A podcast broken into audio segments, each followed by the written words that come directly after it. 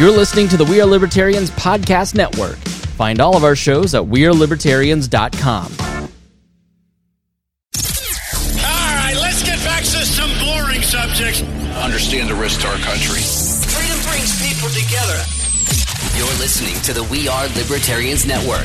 Learn more at wearelibertarians.com. Welcome to this episode of We Are Libertarians. My name is Chris Spangle, and you're listening to episode 307, recorded on August 14, 2018. I'm your host. Today we're going to be covering Bernie Sanders, Medicare for All. We're going to be covering an execution in Tennessee gone horribly wrong. And we're going to be uh, talking about torture and the libertarian approach to torture. And we're also debuting Uncovered News. That's all coming up here on this episode of We Are Libertarians. Warning this show is for adults, produced by semi adults. So the language is sometimes strong and offensive. Ah, I don't know what I said. Ah. Welcome to We Are Libertarians, where our goal is to help you sound smarter while talking to your friends. We examine current events from a libertarian perspective while treating modern politics with all of the irreverence it deserves. There has been lie after lie. We toss out the screaming heads, put people before political parties, and give context to the news to make you think. Now, here's our host, a 15 year veteran of politics and media, Chris Spangle. Welcome to the show, everybody. Again, my name is Chris Spangle, and I'm uh, joined here by my co-host for this episode, Harry Price. Harry, how are you? Going good, going good. You haven't heard the new intro yet, have No, no, this is the first time hearing it. Did you yeah. listen to it in the? So you haven't heard it at all. No, no, it's my first time. What do you yeah. think? I, I like it. I really do. This is nice. It's a little bit, you know, a little bit. Like, it gives that rock metalish thing that I really like from like the LRN.FM, the uh, the Free Talk Live bumpers. So I really like this. Yeah, no, uh, very good stuff from a company called Ben's Town, Okay. and I met them at Podcast Movement. Great stuff. Uh, the chat is already the. Uh, I like that the No Agenda show calls their room the troll room. The chat. Yeah. we oughta we oughta just steal that. Just just steal, you steal it. They won't mind. M- my p. Yeah, uh, but uh, Paul Copeland, if you're a Patreon member, you get to chat with us live during the show. And he pointed out in the intro, you said the libertarian approach to torture, which is what we call we are libertarians. Put this on for an hour and a half, and uh, you get tortured. Uh, either by me or by the topics we're covering, and boy, do we have some for you tonight! Got a great show for you. This is a little bit of a of a relaunch for the program. It's going to be the first. It's not going to be a whole lot different, but it's going to be structured a little bit different. Uh, and that simply is because I am now cutting up the episodes and posting the individual segments up as video on YouTube, Twitch, Vimeo, uh, Facebook, and uh, maybe even Steemit. I may look into that tomorrow, and, and so we're we're trying to put our content in as many places as possible, make it as easy for you to share as humanly possible. Uh, when you go to the website now and you click on an episode, you get some of the most voluminous show notes you'll find of any program out there. A ton of resources. I think for every one of the stories, the three segments we're doing tonight, we've got 15 to 20 articles linked uh, that just kind of shows you my research that went into the episode, and so you can go and, and learn a little bit more for yourself. Uh, and I've got everything timestamped now too. I've, I got a really cool podcast plugin called Simple Podcast Press, which allows you to just bookmark the time to timestamp it, so people can click right to it. Um, so I'm just trying to make things easy. I've, I've really I spent a lot of time Harry this week on the website. I don't know if you've been to the website. You might go check it out if you haven't.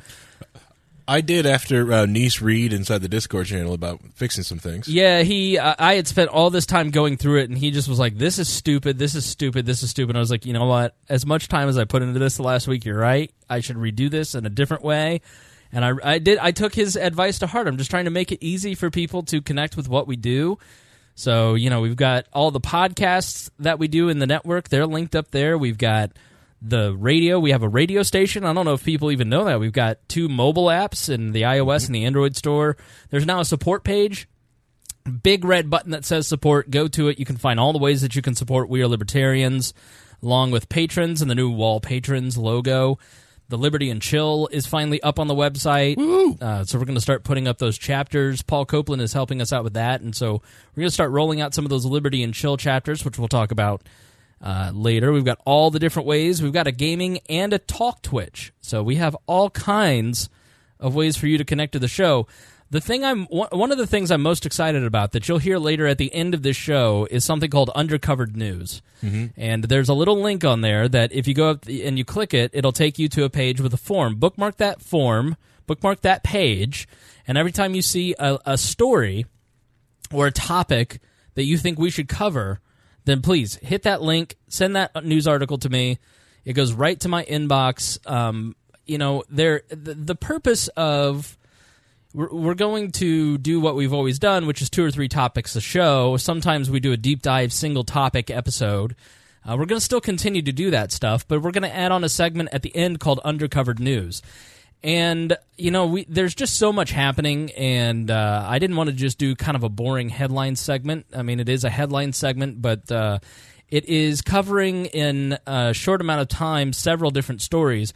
But what I want to focus on are things that aren't often covered by the news. Today, we're going to talk about uh, the Yemeni school bus. That, that I don't know if you've even heard this, but uh, Saudi Arabia blew up a school bus with 50 children on it with American bombs. Uh, so we'll talk about that later in the show. And it's stories like that that you don't often hear about in the news because they're so obsessed with Trump and the Kardashians. So we're going to introduce that segment. But yeah, lots of updates to the website. Please go and check it out. Libertarianpodcast.com. That's up there. And at the bottom, contact information. You can leave a voicemail for us. Uh, we're going to start doing letter segments and hearing from you on a more consistent basis. So you can leave us a voicemail. We'll play those on the show or write us a letter at editor at wearelibertarians.com. And uh, this soon to be beefed up path to libertarianism that uh, you go in it up at the top it says new to libertarianism question mark and it's something that i put together years ago on the basics of libertarianism and uh, we're going to start pumping that site full of more research more resources and so i really want to hear from you what you want to hear about what you want to learn what you want to talk about we're still going to talk about what i want to talk about because it's my show Naturally. and, and harry harry can attest to this we talk about what interests me Mostly, yes. right Yeah, all the time. right so Even after the show. Right. That's not true. you are a chatty motherfucker and don't even deny that you are. Uh, so Harry, you you were telling me one of these things that you were telling me before the show. You were going to save it for the show. So I'm I'm interested to hear what you've got going on. What what are you saying? Oh yeah, so I regret to inform dear leader that um in September I'm going to have to take another week off. my uh, company is sending me out to um, California. so it'll be my first time out in California. It's out in the- beau- which part? uh, Fremont. What city is that? I have no idea. okay, maybe maybe It's- Google I think that. it's NorCal ish Yeah. or SoCal. Maybe it's SoCal. No, I think it's like that Oakland Bay area place. Okay. But anyway, so yeah, yeah, I'm going up there to fix the IT and the um, office that we have out there. Right. Because to them it's cheaper. the, the to, We Are Libertarians office that we have in California. Oh, yeah. Oh, yeah, But yeah. neither of us know where it's at. But we have so much podcast money on Patreon now that Mm-hmm, we're just starting offices all over the country. yeah, we got an office there, so it's going to go there and set that up. Yeah, Right. Which yeah, which should be fun there, um, because it apparently the office is just filled with non-technical people. It's all the payroll people, so it's Ew. kind of just Gross. It's just it's all messed up. I like I was messing with the network there the other day, and like I said, it's cheaper for them to fly me out there and fix it for a week, and then for them to hire someone out there to Right. try to fix it, which I can understand. It's freaking California. Well, it's So- okay. Uh, it- Sorry. I just when you take time off, two things happen. One, I get nervous that you're going to quit. Mm-hmm, mm-hmm. And two, the audience gets nervous that I fired you. Nope, nope, nope, nope. I'm I'm, I'm sticking in it. I'm here. You know, not like the other uh, podcasts out there that leaves after having a kid. I'm not doing that. I'm staying in it. Man, who is that directed at? Oh, Who, where was that shade throwing? not really shade. It's more like just a rub, like the to. Uh, um, and also congratulations to not gay Jared, who he's now became a you know he's, he announced he's a dad. He's having his first kid, Right. And he has left. Uh, he, he stepped down from producer, like like on being on air talent for off the Louder with Crowder show. Ah, So, gotcha. Yeah, that happened last Friday, which or Thursday. Seems like a dumb move to leave your job right after you have a kid, right? well, leave out on air talent. He went to something like because like they also do daily shows, so they're like Ah. twelve hour days. It'd be the same way if Wall was daily, and you wanted to, you know, you wanted to do daily shows, and I was on every day. I already so, do twelve hour days. So Like, I have to do twelve hour days to stay on, but but I don't. I have to do one day of this, and then like low key Wall and Liberty and Chill. right. So All right, let's jump into it. Let's get started. We've got a, a packed show, lots of great information for you, lots of things that are going to make you crazy, but especially this first article. Bernie Sanders has uh, been pushing his Medicare for All plan again. This is something that he introduced in September of 2017. And the bill, which currently has 16 Democrats uh, co sponsoring, would expand Medicare into a universal health program phased in over the course of four years. And Sanders claims that a family making $50,000 currently pays $6,200 a month in health insurance. Um, no, yeah, pays no. I'm sorry, sixty two hundred dollars a year under his plan for health costs. Under him play under his plan, they'd pay four hundred and sixty six. Now that you're going to hear that that sounds great. You're going to reduce your cost by five thousand bucks, but yeah, that sounds great. it's going to cost a whole lot more money. Oh no. Uh, yes, but it will offer comprehensive uh, coverage. This is from Bernie's plan. It will cover the entire continuum of healthcare from from inpatient to outpatient care, preventative to emergency care, primary care to specialty care, including long term and palliative care, which means death. Uh, vision and hearing and oral health care, mental health and substance abuse services, as well as prescription medications, medical equipment, supplies, diagnostics, and treatments. Patients will be able to choose a healthcare provider without worrying about the care they need and without having to read any fine print or trying to figure out how they can afford the out of pocket costs. So, Harry, uh, as a consumer, when you hear you are no longer responsible for, uh, excuse me, uh, that you're no longer responsible for reading any fine print or figuring out any costs, what do you hear? I hear as a consumer, like, I don't have to worry about it. All I have to do is get up and go to work and know that my health care is taken over and, and, and it's just done for me. so this way, when I binge on um, booze on Saturday nights, I can call that ambulance to pump me full IV so I don't get a hangover the next day. Sounds Right. great. Yeah, no, I hear you had no longer have any responsibility, and so you're going to act like a fool, which is what you just said, Yeah. but also because you have no responsibility, somebody else will be taking care of things, and we all know how that's going to turn out. We'll explain in just a moment. Uh, Bernie's ha- plan will cost over six trillion less than the current healthcare system over the next ten years. He claims. He uh, he he says uh, here we go. The United States currently spends three trillion on healthcare each year, nearly ten thousand per person. So basically, he's taking the total cost of the healthcare industry and and uh, dividing that, finding ten thousand dollars per person. Uh, the typical middle class family would save over five thousand dollars under Bernie's plan. He claims. Uh, last year, the average working family play, paid four thousand nine hundred and fifty-five dollars in premiums and uh, roughly thirteen hundred dollars in deductibles to private health insurance companies. Under this plan, a family of four earning fifty thousand would pay just four hundred and sixty-six dollars per year to the single-payer program, amounting to a savings of over fifty-eight hundred dollars for the family each year. Businesses would save over ninety-four hundred dollars a year in healthcare costs. Sounds great, doesn't it? Like as a business owner, you're going to mm-hmm. save almost ten grand a year. That's great. That's awesome. The average annual cost to the employer for a worker with a family who makes just fifty thousand dollars a year would go from $12,000 to just three thousand dollars. Uh, this plan has been estimated to cost one point three trillion per year. Um, so here's how Bernie's going to pay for it. Okay. Hold on to your wallet. Right. Um, now they don't call them taxes. Got it. The word tax is nowhere in his plan. Good. You Good, go- you can go- taxation is theft. That's right. You they're they're called premiums. Okay. Okay, you're paying a premium. Don't you love to pay? Pre- you buy premium water, yeah, I buy premium water, premium gasoline. right? You know, premium healthcare, premium wood. You know. right? Uh, six point. So here's how he's going to pay for it. Uh, six point two, and there's also one part of how he will pay for it that was not in his plan Mm-hmm. that the that the Mercatus Institute uh, figured out. A 6.2% income based healthcare premium paid by employers. Revenue $630 billion per year. So there will be basically there will be roughly $630 billion in new taxes on businesses. I thought you said it didn't say taxes. It says premium. oh, okay. Okay. Right. Good. Um, a t- a 2.2% income based premium paid by households. Revenue 210 billion per year. So he's going to take another 210 billion from us taxpayers. Uh, new tax rates. So all the tax relief that we just got that has spurred growth in the economy. Here are the new tax rates, raising another 110 billion a year. 37% on uh, those who make between 250 and 500,000, a 43% income on the 500 to 2 million range, 48% income on 2 million to 10 million, 52% on income above 10 million.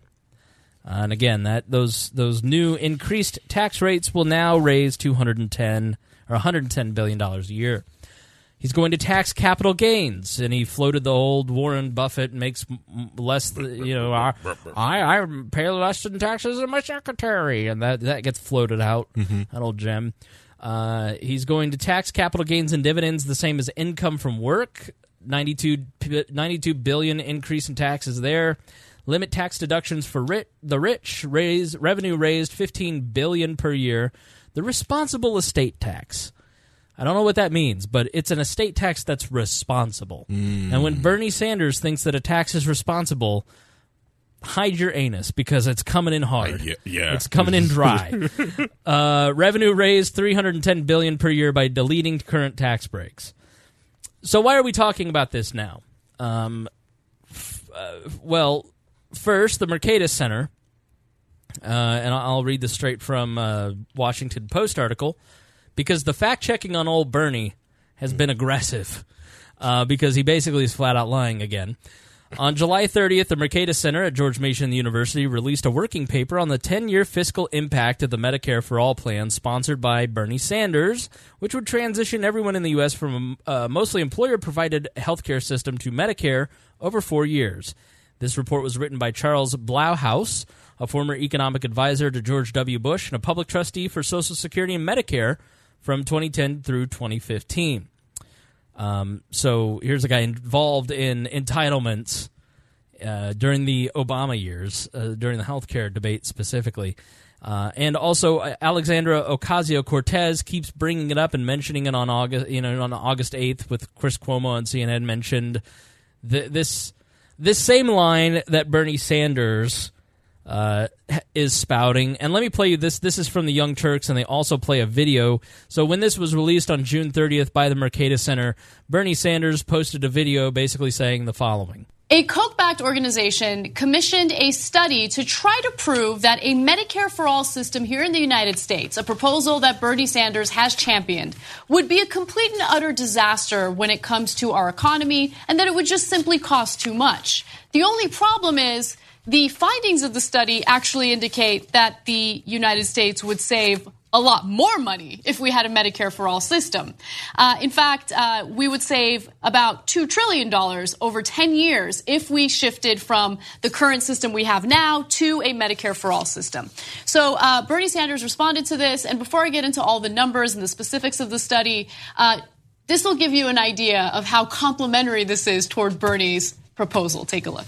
Let me thank the Koch brothers of all people for sponsoring a study that shows that Medicare for all would save the American people $2 trillion over a 10 year period. A Medicare for all healthcare system would save the average family significant sums of money. It will do that by substantially reducing the administrative costs now taking place as a result of the billing, bureaucracy, and insatiable greed within the insurance industry. Here is the bottom line. If every major country on earth can guarantee health care to all and achieve better health care outcomes while spending substantially less per capita than we do, please do not tell me that the United States of America cannot do the same.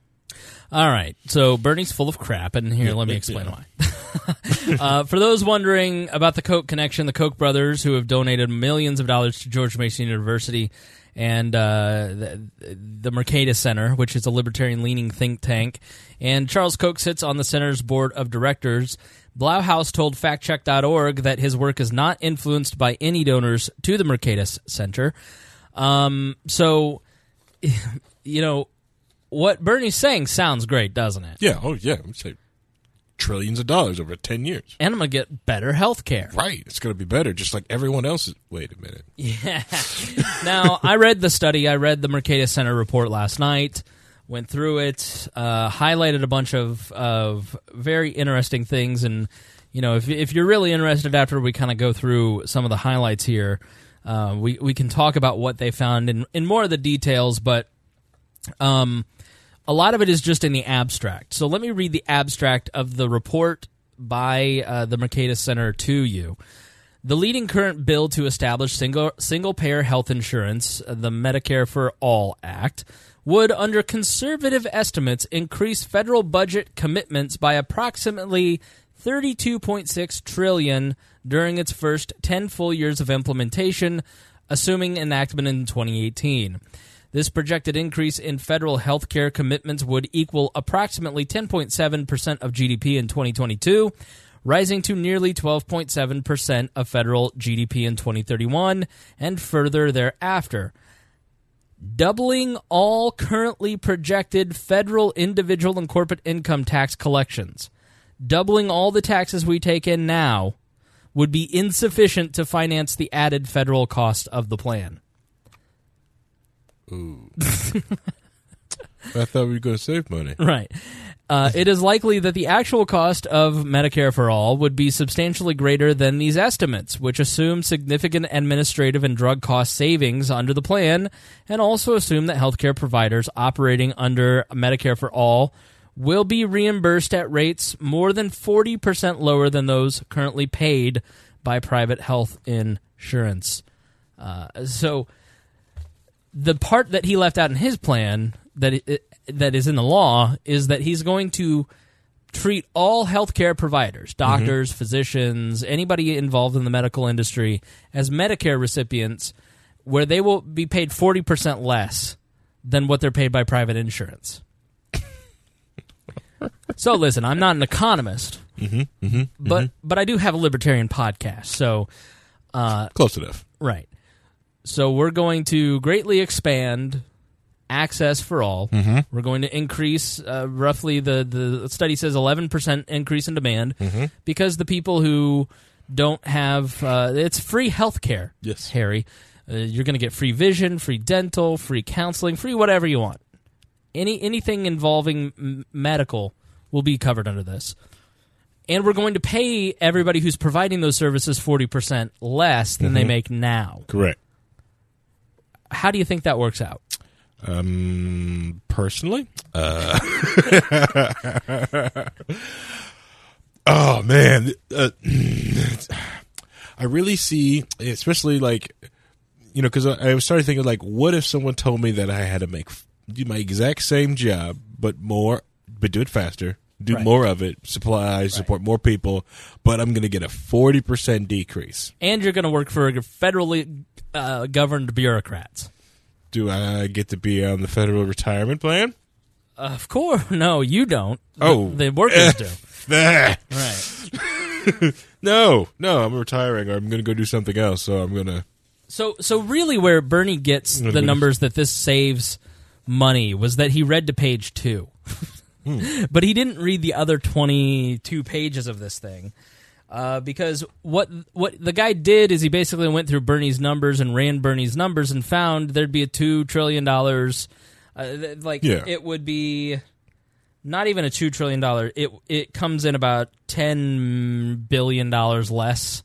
Yeah, it's like one one point nine. Right. It, it goes from 3.859 Mm-hmm. under our current situation to under Bernie's 3.849. Ooh. And so that's where they get the that's where they get the assumption that this is the the Koch brothers saying that their plan would uh, save money. But the reality, as the paper goes on to lay out, is that Bernie's numbers are very hopeful. You know, they talk about the increased demand and utilization. As I said, an, an 11% increase. Uh, there are no copays, so people have no skin in the game. There's no additional revenue coming in to to any of these providers. So there's no instant money. It's all Medicare reimbursements. Um, so you know, for instance, there's no vision. Uh, is Copay. it? Uh, yeah, there's no vision currently. So I can get like seven pairs of glasses. Right. Uh, so provider payment reductions. Uh, they say to offset the substantial cost increases created by stimulating additional consumer demand and utilization of healthcare, basically more people using it. Uh, the bill would constrain expenditures by subjecting healthcare providers, including hospitals, physicians, and others, to Medicare payment rates. In 2014, Medicare hospital payment rates were 62% of private insurance rates. Medicare physician payment rates were 75% of private insurance rates in 2016, per the terms of a couple of acts. Are, and they're pro- projected to decline sharply in relative terms in future years, falling below 60%. So, doctors who have an, a tremendous amount of school debt and have put in a tremendous amount of hours to get where they are are going to see a 40% reduction in their pay. And they're going to have to wait for Medicare to reimburse them on a level that is no longer just servicing elderly people over 65. It's now the entire nation of 340 million oh, people. Jesus. Which a lot of those people who do that, they're debt up to their eyeballs. Everything is leveraged. Everything is mortgaged to cash flow because of pay- how they do their payments, anyways. Right. Oh man, like the doctor bubble. For example, in 2014, mm-hmm. hospitals were reimbursed just 89% of their costs of treating Medicare patients and 90% of their cost treating Medicaid patients, losses that were offset by hospitals collecting private insurance reimbursement rates equaling 144% of their costs. So I think the way that they get that number, the 144%, is that you know uh, it's not on the books in December, so it's paid in February, and then that goes into that year. But Right, yeah. um, it's a fiscal year thing. But that 89%. So 10, 11% of the time Medicare and 10% of the time Medicaid just don't pay their bills. Correct. They don't. They take forever. Right. Yeah. So you're just expected to work for free. Exactly. Exactly. And, and that's why a lot of doctors, some of like the smaller practices, they just don't take it. There's like either take private insurance or they let you pay in cash. Right. You know, um, it's which is like fun, funny is because like you can almost use like Medicaid like, to get like forced in like different part of the line. Like it's so much easier for me to get Gunther coverage using like uh, just my regular insurance, even though it costs me more. Even though, Right. But she technically has a Medicaid card because she qualifies her for being a just uh, being in the NICU. Just because she was born, th- for, like gave me a Medicaid card. I was like, but I've got insurance for her. Right. But she qualifies. Here you go. You know, which they love, but they'd rather take both. Co- like, so they take the, which is funny when. So every time I do anything with Gunther, they do everything on like my Anthem um, card, Right. And then all the leftovers they let they just send it over to the Medicaid because whatever that'll pay off the re- you know whenever that pays off. Right. We've got their Anthem lease paid. You know, Right. and we'll just wait for the for the you know Right. the Medicaid money, which it was it, okay. So we've gone through. It's, it's like this. Uh, like- to me, like something we've gone through this gigantic song and dance before. Like every time anyone on the left really started doing the whole like medical thing, like and the whole, when they were talking about this, going after administrative fees and doing stuff like this, it's. But a lot of the bureaucracy that they're talking about saving off, didn't they add on with Obamacare? It wasn't as all this they added on to, and they talked about how this was going to raise fees up. The main reason that everyone pays so freaking much for medic uh, for health insurance right now is be- is because of an effect of, of Obamacare, and the, some of the unintended consequences that we learned from Obamacare that either raise stuff up, push doctors out of different systems, Right. or that people just found different ways to like abandon the system all you know altogether. So what did they think this was going to do? Oh, he's got a solution for that, Oh, okay. which we'll get to here. The cages? It's cages? so the Centers for Medicare and Medicaid Office of the Actuary um, has projected that even upholding current law reimbursement rates for treating Medicare beneficiaries alone would cause nearly half of all hospitals to have negative total facility margins by 2024. The same study found that by 2019, over 80% of hospitals will lose money treating Medicare patients, a situation Medicare for All would extend to a first approximation to all U.S. patients. Perhaps some facilities and physicians would uh, be able to generate heretofore unachieved cost savings that would enable their continued functioning without significant disruptions. Cost savings in Medicare, uh, cost savings in the medical field. That's what you want to hear. However, at least some undoubtedly would not, thereby reducing the supply of healthcare services. At the same time, the M4A sharply increases he- healthcare demand. Uh, it is It is precisely impossible to say how much of the confluence of these factors would reduce the individual's timely access to healthcare services, but some access problems certainly must arise. They're writing in think tank speech, it's going to be a nightmare. Yeah. So when you've got an a decrease in the amount of doctors, hospitals are losing money, they're not upgrading their facilities, they're not upgrading their equipment, they can't afford certain services anymore, and you've got an increase in the people of using it. Wait times are going to go up. More accidents are going to happen because more people will be overworked. Mm-hmm. It's a recipe for an absolute catastrophe. Because the last thing nurses need to be paid less. Right. You know, that's the last thing I want to tell a nurse is, hey, we're going to pay you less. Can you work 14? Well, they'll figure out some crazy new licensure that will allow doctors to not be physicians. You know that it's. I don't know what a nurse practitioner is, but they're, I've been told they're like they're like doctors, but mm-hmm. they can't do certain things that doctors can do. There'll just be more of those morphing, and the whole licensing system will eventually, fifty years down the line, be a complete joke if the country is even still in existence by then.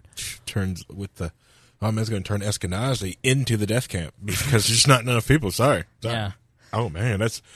Woof. Bernie's going to fix It's- drugs. And Go the, ahead. And the other thing with it is like the cascading effect, right? Right. Of the whole thing of because if a doctor's making forty percent less, that means they're not buying the Maserati, the Porsches, and stuff like that, the, the luxury cars. Right. They're buying Toyota Camrys.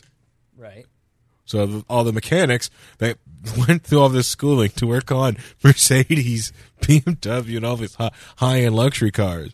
They're out of work, Right. but they're so what they're going to do is output the Toyota the mechanics because sorry they've been working on high end vehicles and high tuning cars for like years. They're they went through more schooling than you did to work in your Toyota Camry. Right. Sorry, they're, they're going to you know unless you're ASC certified, they're going to knock them out. So they just got this ha- massive cascading effect as everyone gets slid down that forty percent rabbit hole down. Yeah. Well, when you massively increase taxes and then you also increase on top of that another 20, 30 bit trillion dollars, hmm. there's not a lot of margins left for people already. Then you take that down, and then since the baby boomers are getting out of the system, right? You can't even double the current rates that they're t- taking in taxes, like to pay for this thing. So you get the millennials and the Gen Xers, so they make them make less, which they've already paid less into Social Security anyways, making the pyramid scheme topple faster. Right. To make the system crumble faster. Actually, I'm down for this plan. Let's break the system down. So Bernie's going to fix drugs. He's also going to Oh, fix the uh, drug system. Pri- price fixing or actually fix it? Uh, That's a good question. Um, generics have. Uh, he's going to Oh, pr- promote the use of generic medications to the greatest extent possible. Generics have prices seventy to ninety percent lower than those of name brand drugs, but they already hit make up roughly eighty five percent of all prescription drugs sold. So, Harry, what happens when uh, when Eli Lilly, which is you know a huge Eli company here in Indianapolis, Yep. what happens when they no longer can even really sell it's not not illegal to sell them but there is no marketplace because the government has now regulated that they make them generic. What happens to Lilly's ability to innovate? They, they can't they can't afford the r&d they can't afford to go through the whole approval process yeah the- all that research that they just can't do here inside the united states which is like the you know lead driver of the entire world this is where Right. drugs get innovated at this is why roche, roche and Eli are both here in the bio midwest Yeah. to get this stuff done as cheap as is possible that's why they're here in the midwest not on the coast this Yep. way they got cheap land to, to put half, you know, they can pay these people, you know, to market rate, but, you know, they're also making, you know, lots of that money, but they're making it here in Indy. So Right. the cost of living is here. So they're helping all these people out. And without that, that's, you know, no, no, they're, they're bringing those drugs down as cheap as they can possibly can. And they're not really making them generic. You're basically making a name brand, but you're forcing it to a price that someone else. But the generic companies, the reason they give that price because they're just taking the formula and then break into the, um, and they're taking a formula that's already been made right and, th- and that's all they're doing. They're not doing a, they're, they're not doing the R and D, the, the years of R and D, and to try to get to, to make something. right and the advertisement they talk about through that thing, they're advertising it to companies to pick up to think that hey, you need to do this. That we got the new study. Please put our drug in your study. Look what it does. That's the advertising they're talking about. right So the analysis, uh, think about your belief and trust in government programs. Don't spit your drink out when I say this. This analysis assumes virtually perfect success for M4A in replacing brand name drugs with generics. So they uh, the then we go on to the administrative savings. The analysis assumes substantial administrative cost savings generated by replacing private insurance with national single payer insurance, specifically a reduction of 7 percentage points uh, in the administrative cost of covering these of those now holding private insurance. So Bernie is assuming that creating a bureaucracy that manages all of healthcare will decrease the administration by 7%. So to decrease the administration, we're going to increase the amount of administration. Have you ever seen a bureaucracy shrink? no, no, I haven't. I've seen people. I've seen uh, school systems get rid of teachers, but not administrators. Right. Uh, and he goes on to note that basically you have to be perfect to hit this mark, and nothing probably will happen. Um, We'll never spend enough. One striking finding is, is evident in the table uh, that begins the study that Bernie seized on. Even under the assumption that provider payments for treating patients now covered by private insurance are reduced by over 40%, aggregate health expenditures remain virtually unchanged. National personal health care costs decrease by less than 2%, while total health expenditures decrease by only 4%, even after assuming substantial administrative cost savings. The additional health care demand that arises from eliminating copayments, providing additional categories of benefits, and covering the currently uninsured nearly offsets potential, savings associated with cutting provider payments and achieving lower drug costs. Thus, the expen- essential expenditure change would wrought by movement to a single payer system would be to replace private spending on healthcare government with spending financed by taxpayers. Now, what does that mean? That means that uh, they are assuming that uh, everything i that that there's not going to be much change in the amount of expenditures and usage. The, the Bernie plan is it really is a Pollyanna view that once we give people health care, things aren't really going to change that much, and we're going to save money. Like if I were to sum up what Bernie thinks and says and the way that this is written is that Bernie doesn't think that really much is going to change in the healthcare industry from a macro perspective, from a, a, a, monetary or usage perspective, but everything's going to get better. The healthcare will get better because the bureaucracy will be in charge and the government will be paying for it. It's it's very odd. Like every other program, it'll Right. be perfect. It'll work great. So uh, so so that's kind of the the nuts and bolts. Will the website at least not crash this time? You've seen how well uh, uh, Obamacare's gone. Um, so Bernie keeps mentioning, and you'll see your Facebook friends, and Ocasio keeps mentioning uh, the two trillion dollars in savings. That that the Koch brothers proved that there's two trillion dollars in savings, uh, and so factcheck.org, the Washington Post fact checker, like there's a. Uh, there's a little piece of me that is just so excited that Bernie Sanders is the one getting fact checked by these people and being found mostly false. Right. Um, but the best one that I found uh, out of all these was bullcrap. Still, by the way, by the way, what? the whole like it's a half truth. Come on. Right. uh, so, well, it, it's not that Bernie's lying. It does show a savings in the outcome of the numbers, but that's because the guy ran the numbers the way Bernie says that things would work out. And so he picked the numbers that would make his plan look like it works. This is what they always do when they're trying to roll one of these things out. They show savings, it won't cost that much, and then, you know, 30 years you look back and it cost four, 14 times Yeah. what it's supposed to cost. So, uh, Sanders spokesman Josh Miller Lewis told us that presenting only the additional government cost of Medicare for all, the scary 32 trillion. So Sanders people are pushing back and saying they're only showing the total cost of 32 trillion. It leaves out the larger context. Of course, the government would spend more on health care under a Medicare for all system, but the idea is it would result in less spending on healthcare in the U.S. overall. You believe that? No. Okay. No, no, not in a heartbeat. You're you're offering up free services to people who have limited access, and you're taking all the barriers away, and costs are going to say you're going to spend less. Um, I just watched a bunch of guys in a warehouse, and we offered them free yoga pants, ladies' yoga pants, and the guys took them because they were free. Miller, Lewis referred to figures not highlighted in the report that show that between 22, uh, 2022 and 2031, the current projected cost of healthcare expenditures in the U.S. of 59.4 trillion would dip to 57.6 trillion under the Medicare for All.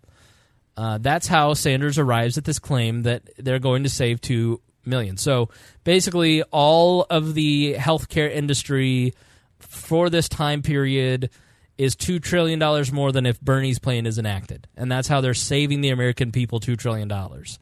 Uh, Blahous, uh, the man who wrote the Mercatus study, re- responded to fact check. Um, he basically said that's bullcrap because of all the reasons. Because it's not going. He didn't say bullcrap, but he was just saying uh, that wasn't how it was going to work. To argue that we can get to that level of savings by getting rid of the health insurance middleman is inconsistent with my study. To lend credibility to, to the to the two trillion dollar savings number specifically, one would have to argue that we can make those forty percent cuts to providers at the same time as increased demand by about eleven percent without triggering disruptions of access to care that lawmakers and public find acceptable. So he's basically saying it's unacceptable now. What makes you think it's going to get better when you do all this? Um, so, so I want to play you a quick video from Jim. Uh, man, these Greeks they get me every time. Uh, Jim Pethokoukis from AEI. In 60 seconds, uh, the American Enterprise Institute, which is a conservative think tank, uh, has these these cool little videos called "In 60 Seconds," where they uh, go through uh, and debunk some stuff. And this one is Medicare for all doesn't make sense. Democrats rightly attack Republicans when they promise their math defying tax cut plans will slash government revenue, but somehow not balloon deficits. Well, what tax cuts are to Republicans, single payer health care seems to be for Democrats. A populist policy idea that's far more attractive in theory than practice. Bernie Sanders' Medicare for All plan is a perfect example. Recall that economists sharply criticized his presidential campaign's health care plan for severely underestimating the cost of the benefits it offered. It turned out the taxes needed to pay for Bernie Care were twice as high as estimated. His plan would also phase out employer provided health care, even though some 70% of workers in those plans say they're satisfied with the coverage. In other words, the Sanders plan fails to recognize either economic or political reality, similar to many Republican tax cut promises. The economy is doing pretty well right now, so now is hardly the time to gamble on ill considered populist schemes from the left or right. How about this instead? Stabilize Obamacare, reform the tax code to encourage more domestic investment, and do both in a bipartisan, fiscally responsible way. All right, now, lest you think that I am making any of this up because you uh, listeners are very skeptical, even of Dear Leader, here's the Washington Post fact checking Bernie Sanders. The Washington Post. The, the, uh, Huffington, the, the, the Bezos, uh, Amazon, uh, Washington Post. Let me thank the Koch brothers, of all people, for sponsoring a study that shows that Medicare for All would save the American people $2 trillion over a 10 year period.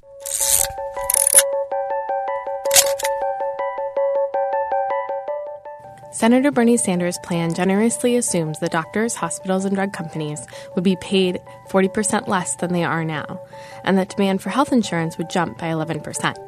Even if this did happen, the plan would still boost government spending by $32.6 trillion over its first 10 years. Democrats are cherry picking numbers that even the study's authors say are unlikely to materialize. They earn three Pinocchios. Three Pinocchios out of five for Senator Bernie Sanders. The, have you heard, Harry? I'm shocked, actually. uh, like uh, when I sat down and actually did the research because you like this is one of those things where you see people say is talk about this on Facebook and I haven't looked into the numbers and I'm like okay it's Bernie Sanders I know it's going to be a nightmare Right, yeah. but when you actually like break it down you go like did he eat lead paint as a kid how is this not so clear? How this is going to work out? I don't get how people don't see what you and I see out of this plan. They don't, and they and they- just parrot the whole like, see, look, we're going to save money, and this is what's going to happen. We're going to save money, but yeah, but it's what I'm guessing is, which I'm hope hoping, not the lead paint thing, but that an intern got the numbers right, all right, and said, boom, boom, here, do this video, we're going to publish this up, boom, right in their face. Take that, Paul Ryan. right. Hoping. There's Really I just don't get it. Uh, one other thing that you'll hear on Facebook all the time is, and, and this is like posted daily by leftists on on my wall. We need to join the rest of the industrialized world. We are the only major country on earth that doesn't guarantee health care to all people as, as a right. So when actually pressed on this, Bernie Sanders, uh, you know, constantly makes this comment about we're the only industrialized nation in the world that doesn't guarantee this right of health care. Uh, Sanders' office claims his standard for major nations. So basically, somebody asked, like, okay, you say major nations or industrialized nations. What's your standard? And so that's a good question to ask your Facebook friends, like, what's your standard of an industrialized nation? Mhm. You say this talking point. What do you mean? Right. And uh, Sanders' office claims that his standard for major nations is the Organization for Economic Cooperation and Development. It does not include Russia or China. Hmm. Would you consider Russia and China to be major industrialized nations? Russia, yes. Okay. China, yeah, yeah. I got. I'll give it to him. Um, You don't have to give it to him. Uh, and I don't believe that they one of those. I think China has health. Uh, they, I, I would be surprised if the former communist states don't have health care. But the the OECD does not include Russia or China. Uh, it does not include Mexico, which does not have universal health. It does include Mexico. I'm sorry, I wrote this wrong. It does include Mexico, which does not have universal health care. Now, Mexico has since the writing of this article changed their law Mm-hmm. To force people to buy health insurance similar to Obamacare, but they only have 87% compliance, I think it was. And the United States has like 89% compliance. And that's a recent thing that they did, wasn't it? I want to say like uh, the last like three or four years. Yes. that they did that. So factcheck.org and uh, PolitiFact, and, and I put it in the show notes so when you're in a f- screeching fight on Facebook about this, you can go and fact check those arguments and you can go and grab those links, bookmark it, and then bam. Uh, and then when somebody tries to say the Koch brothers funded a study Mhm. that proved that Bernie's send them this episode. We're going to put this out. We're going to chunk it. We're going to put it on YouTube. We're going to put it on Facebook. Share share it with them and say like, here's the facts. Here's the actual facts.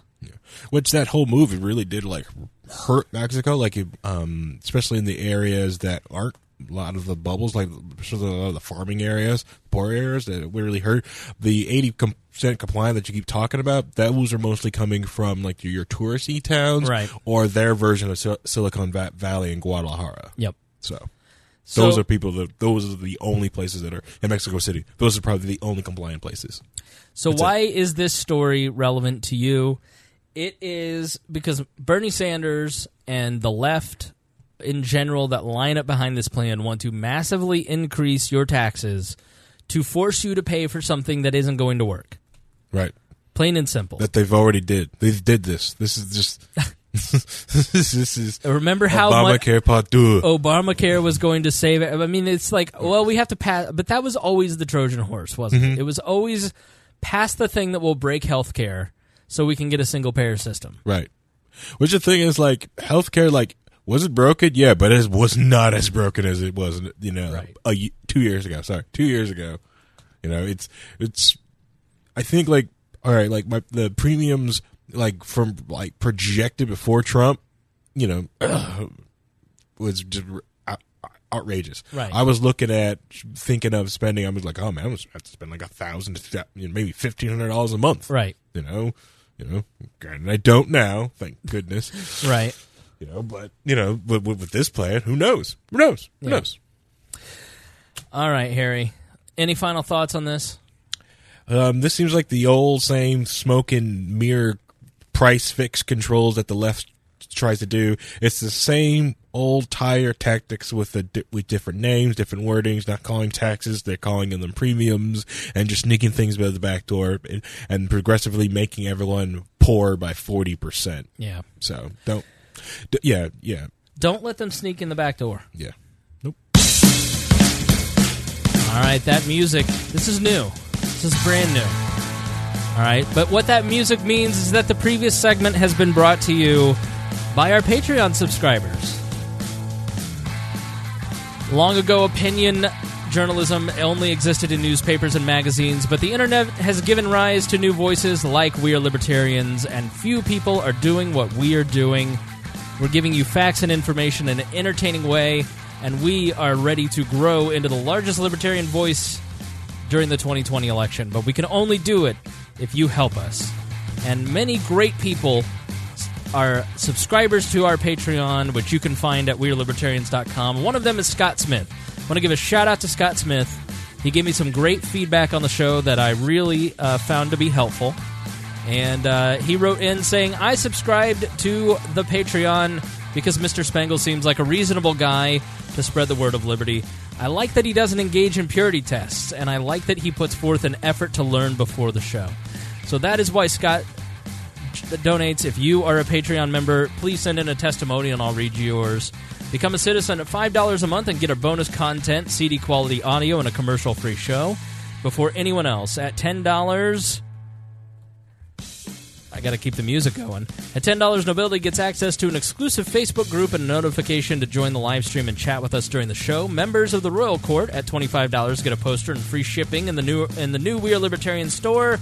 And you can also join the Emperor's Circle at $100 and you get to sit in on our show. And uh, we're looking forward to you joining at WeareLibertarians.com or Patreon.com slash WeareLibertarians. Special thanks to Craig DaCosta, Brandon Luke, Jason Doolittle, Christy Avery, and now Paul Jonathan Eads Jr. for being $100 a month subscribers and members of the Emperor's Circle. And also welcome to Jake Midaw, Zach Spoonamore, Shira, and Jacob Norton for joining in the past week. We thank everybody that supports our Patreon because you are the one that makes this thing grow. All right. Uh, segment two. Welcome back to We Are Libertarians, episode number 307. I'm Chris Spangle, and here with me is Harry Price. Harry, how are you? Going good. Need more coffee now. and you need you need to pick it up. if you, yeah, you're going to need it in this segment. If you haven't subscribed to our show, please do so now, and be sure to leave a rating and review while you're there. This segment is brought to you by our Patreon, which you can find at WeareLibertarians.com. So, in the news, we just uh, had uh, last week. We talked about the death penalty. Uh, were you here for that episode when we talked about the death penalty? Mm-hmm. Okay, and we were talking about the the morality of it and uh, why it is uh, why libertarians don't believe in the death penalty.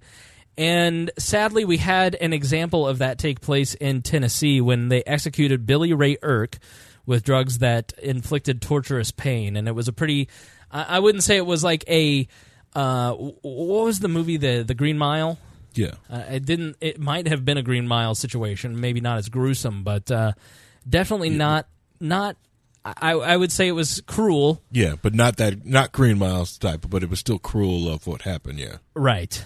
Uh, so the Independent writes uh, in a story called Tennessee executes child killer Billy Ray Irick with drug that inflicts torturous pain.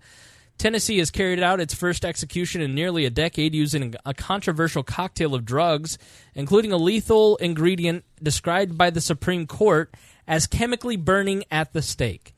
Billy Ray Irick, an inmate convicted of the 1985 rape and murder of seven year old Paula Dyer, received a three drug injection Thursday night after the Supreme Court denied a final request to stay his execution. The lethal injection consisted of med- medalizone. I should have looked how to how to uh, actually pronounce this. Uh, mid midazolam. Yeah, midazolam. That's how what we'll go with. Used as a sedative during an execution, a muscle relaxer called vecuronium bromide, and the compounded potassium chloride, the agent that stops the heart. Uh, Billy Ray was on death row for 32 years. Now, I want to ask a f- series of questions because you know we, we talked in sort of generic terms last week, but we have a specific case here. And so for those of you who are not totally sold on the death penalty being made illegal uh, and ended by our society. I want to ask you a series of questions, and th- those of you who are on the fence or even think like Harry and I do, it's always good to refresh what you think. Yeah. You got to water the tree of liberty from time to time. hmm Test it out. right, exactly. Um, so here, here's one one question. Uh, Harry, do you think someone that is mentally ill should they be executed? No. Okay, why do you say that? One, I think it's barbaric that we think we can get justice from taking the life of another human being.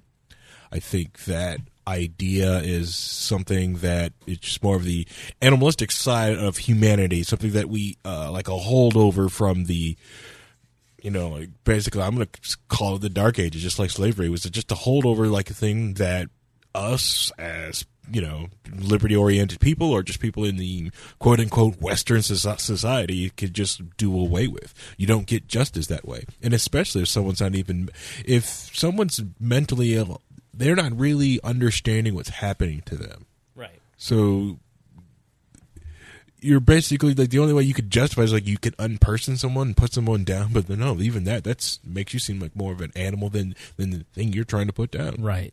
So Billy Ray Irick. Uh, so Nashville Scene is a website where their uh, author. I, I wish I had written down his name, but he he had a bunch of reporting and even went to the execution. But the Nashville Scene has covered this a lot, and they wrote an article called "Is Billy Ray Irick Fit for Execution?" and kind of detailed his long history of mental illness. Um, he was six years old the first time someone qua- raised questions about his mental health. It was March 1965 when he was in first grade. His school's principal referred to him referred to him in 1965. S- someone referred him to the Knoxville, Tennessee Mental Health Center.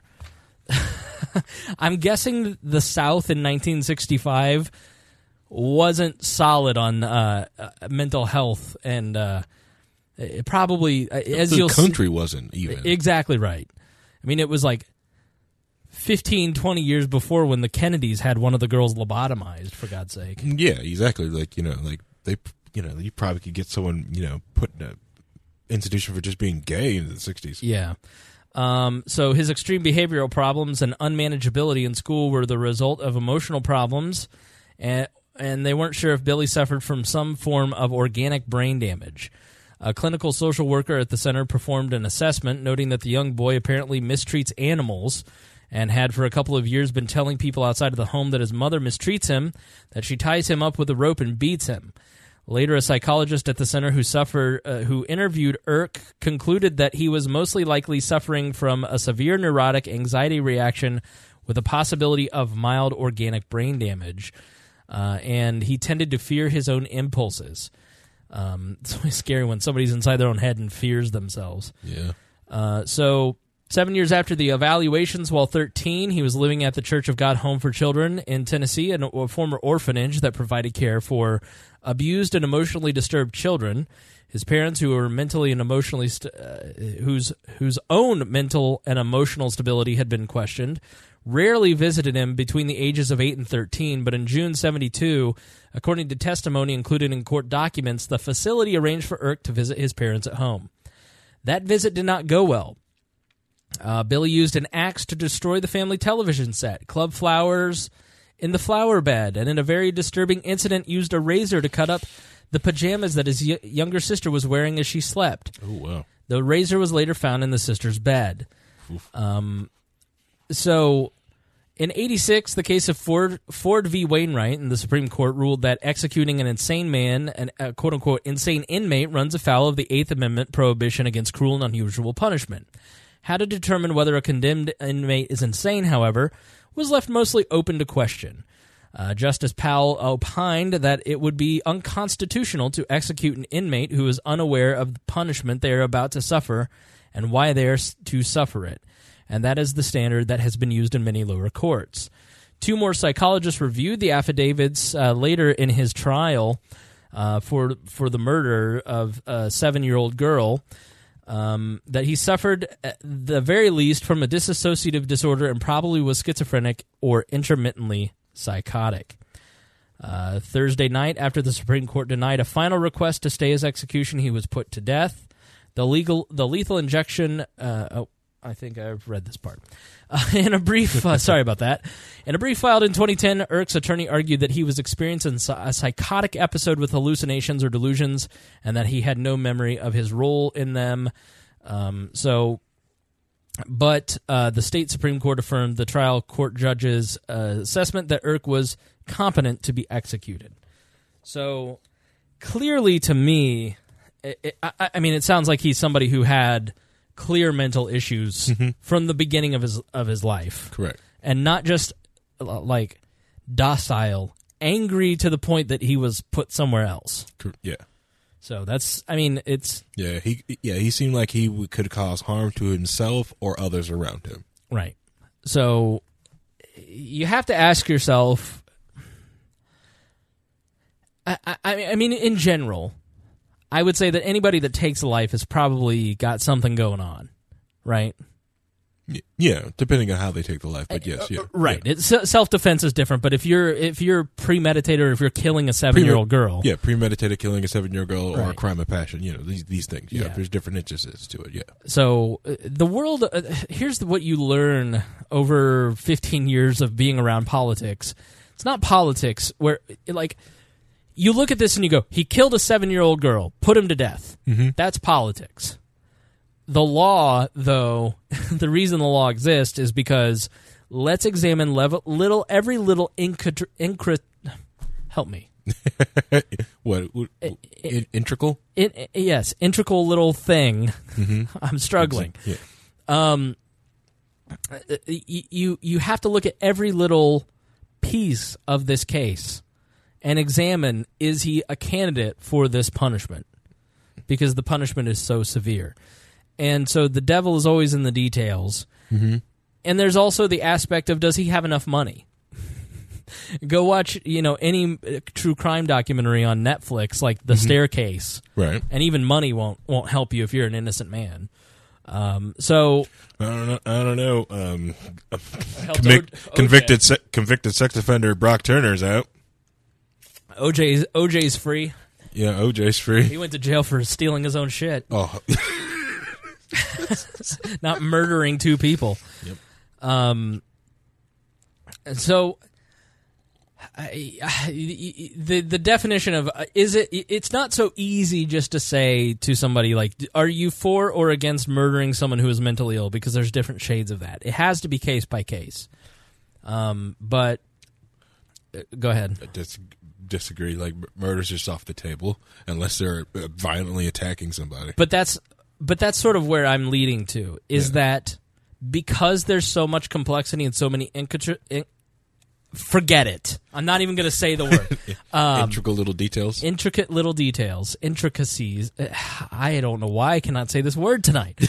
um, I've been working nonstop on work and wall projects for like a month straight, and I my voice is tired. You can hear I'm just I'm beat. Um, so when you've got so many different variables the worst thing that could possibly happen is taking an innocent man's life. Mhm. And especially in our name. Right. So just take it off the table, especially when as we discussed last week, it's more expensive. It's it's more harmful to the taxpayers Right. and it's more harmful to the people carrying out the execution. Yeah. So there's just no there's no real reason to keep it other than the mob wants it. We've just always done it this way Right. in my mind. This is the way it was done. We've always had slaves. right. You know, this is what we do. You know, that yeah, that's why I call it like just you know, it's a you know, it, it's okay. It's it's it's part of our barbaric past. We used to believe this would a great punishment for people, or like it's supposed to stop people from committing crimes. Right. It doesn't. We we we can do tests. We can figure it out. You know, no, no. The death penalty is not a deterrent to crimes. So it is not a, a great punishment. Neither is you know filing humans away and things. But you know, like let's first just stop killing people. Right. You know, can we do that? You know, especially considering like the uh, because of the the lot of cases. No, uh, not I don't know about this one, but like a lot of them are very integral. That there's could be something that is missed, and you could end up killing an innocent person. Yeah. Which we've seen 130 exonerations since 1973 in the United States. Yeah, and a lot of people like point out like, well, we've never executed someone that's innocent. Like, yeah, because there's the because a lot of them was like, well, the appeal process is so long. If the appeal process was faster, or like if they could just like, nope, you're getting put to death in that month, no, that number would be higher. Well, DNA started popping up in the 70s, so that's why there's been 130 exonerations. Um, so, how did he actually die? Uh, and I think the question here for folks is what's your limit of cruel and unusual punishment? Let's take the legal standard of what the Constitution says that, that, that we outlaw cruel and unusual punishment.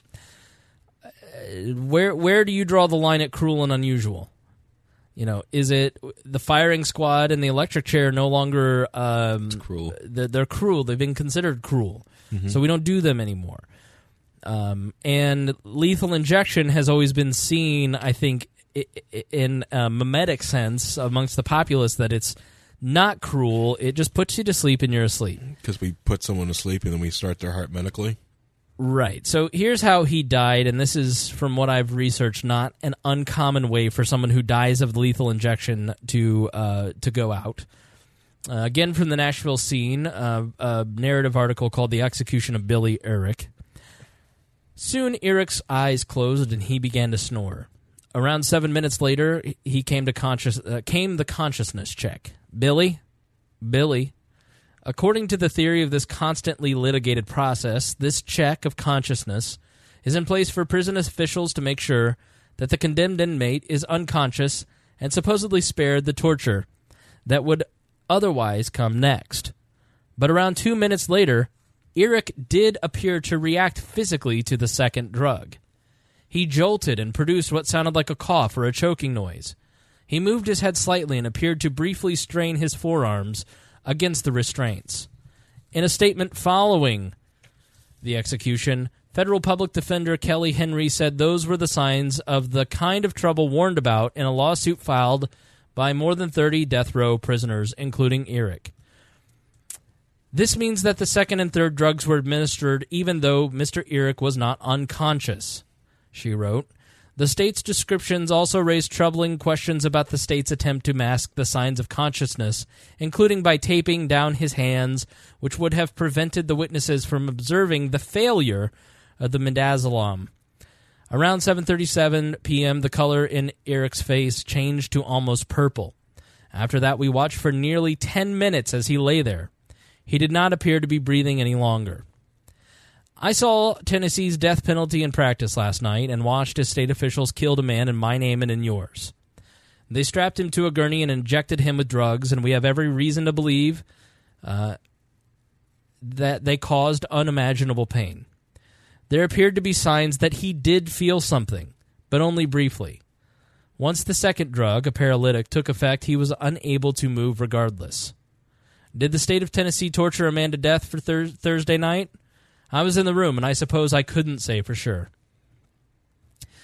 Uh, and I, as Hody Johns, on Sundays, we're now putting all the topics in the Facebook group, uh, and you can comment with uh, stories and links. So join the Facebook group at WeAreLibertarians.com. And as Hody points out, you covered the death penalty in 305. You spoke to the element of trust in the government carrying out such a procedure. This now seems to also cast doubt on the government's ability to execute such a procedure. And I think that's totally true. Like, we don't believe the government can do anything right. So we're now trusting uh, some DOC employees to administer three stages of death drugs correctly. Correct.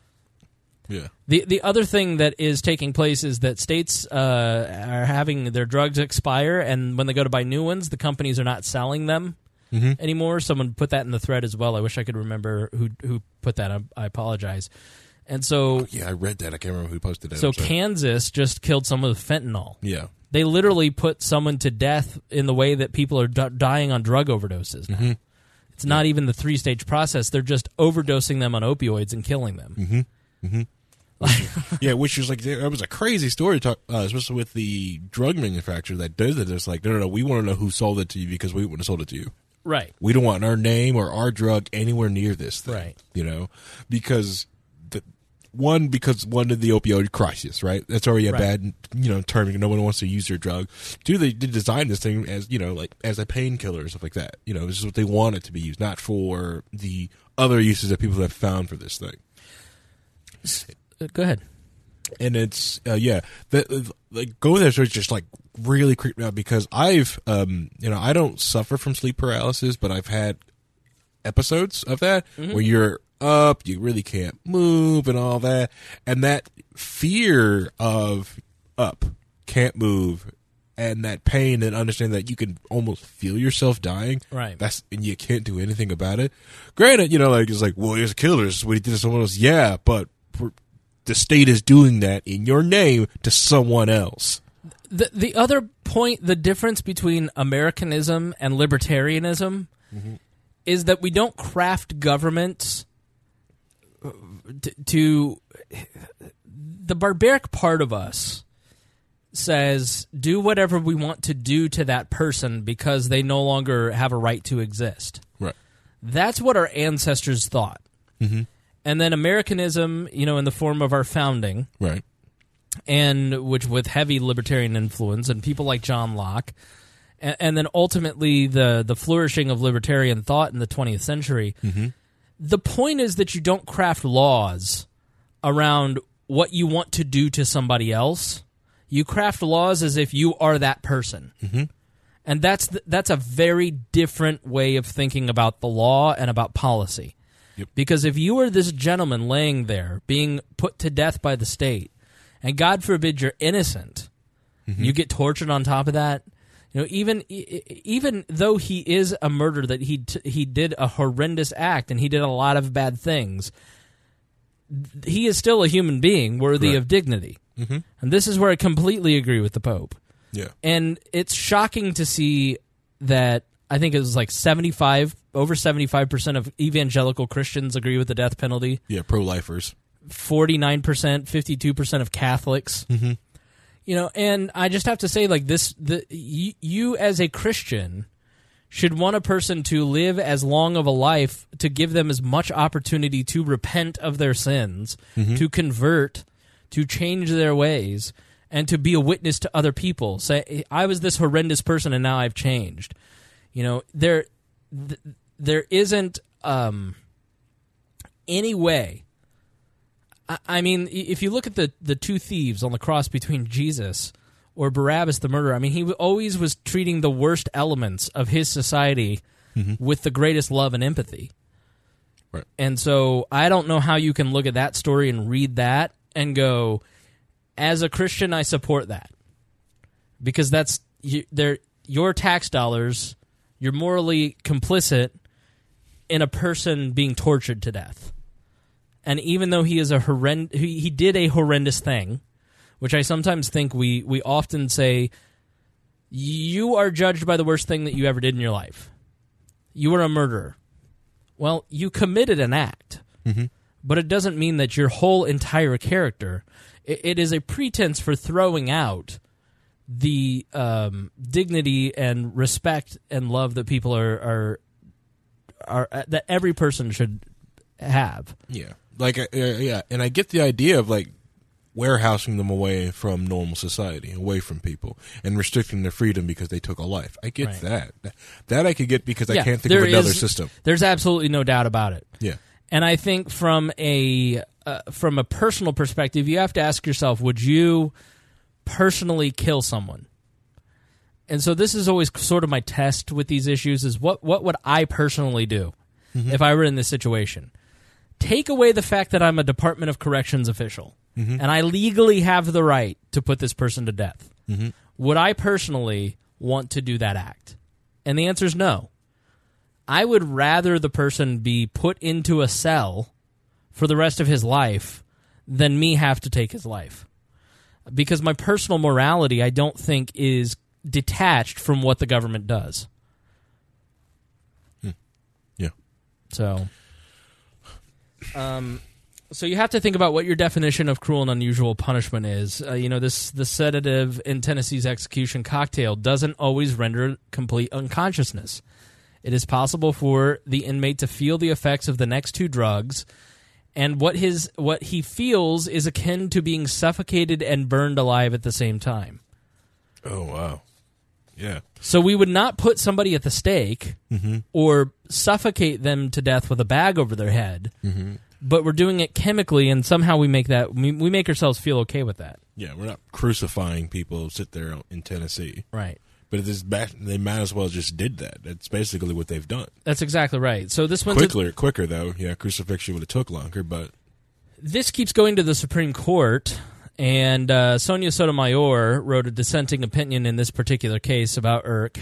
Um, although the medal- medalizam may temporarily render Irick unconscious, uh, the onset of pain and suffocation will rouse him. I mean that makes total sense. Your natural biology is going to to awaken your fight or flight, even if you've been medicated. Uh, and it may do so just as the paralysis sets in, too late for him to alert bystanders that the execution has gone wrong. That the execution has gone horribly wrong, if predictably. In refusing to grant Irick a stay, the court today turns a blind eye to a proven likelihood that the state of Tennessee is on the verge of inflicting several minutes of torturous pain on an inmate in its custody, Sotomayor wrote. If the law permits this execution to go forward in spite of this horrific of the horrific final minutes that Irick may well experience and did, then we have stopped being a civilized nation and accepted barbarism. Do you agree with her statement that we are accepting barbarism by enacting this practice? yeah. Oh yeah. Which agreeing with Sotomayor, I never thought I'd do I that. know. but yeah. Oh yeah.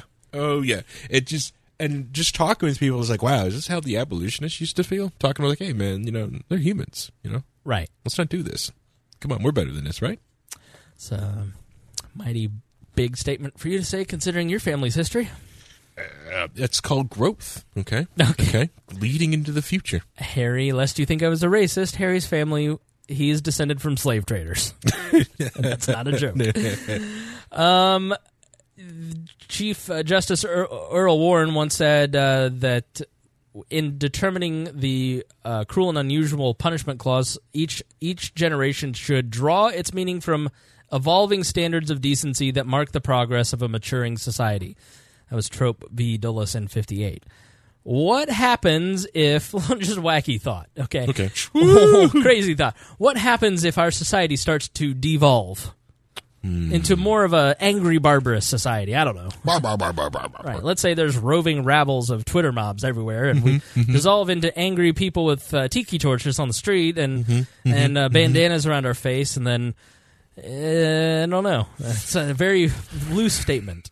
You get all Judge Dreddy. So Scalia and Thomas, uh, and Thomas continues this today, but uh, obviously with Scalia passed, he's no longer uh, rendering judgments. Basically, said the standards of cruelty to them were what were the punishments in seventeen? What were what was what was the standard of cruel and unusual punishment in seventeen ninety one? And that is the standard from which we ought to operate. Which a tar and feathered tax people. You know what tar and feathering is? Horrific. Horrific. Uh, burning people's skin off with tar. Yeah. Um, horrific. Hanging someone is horrific.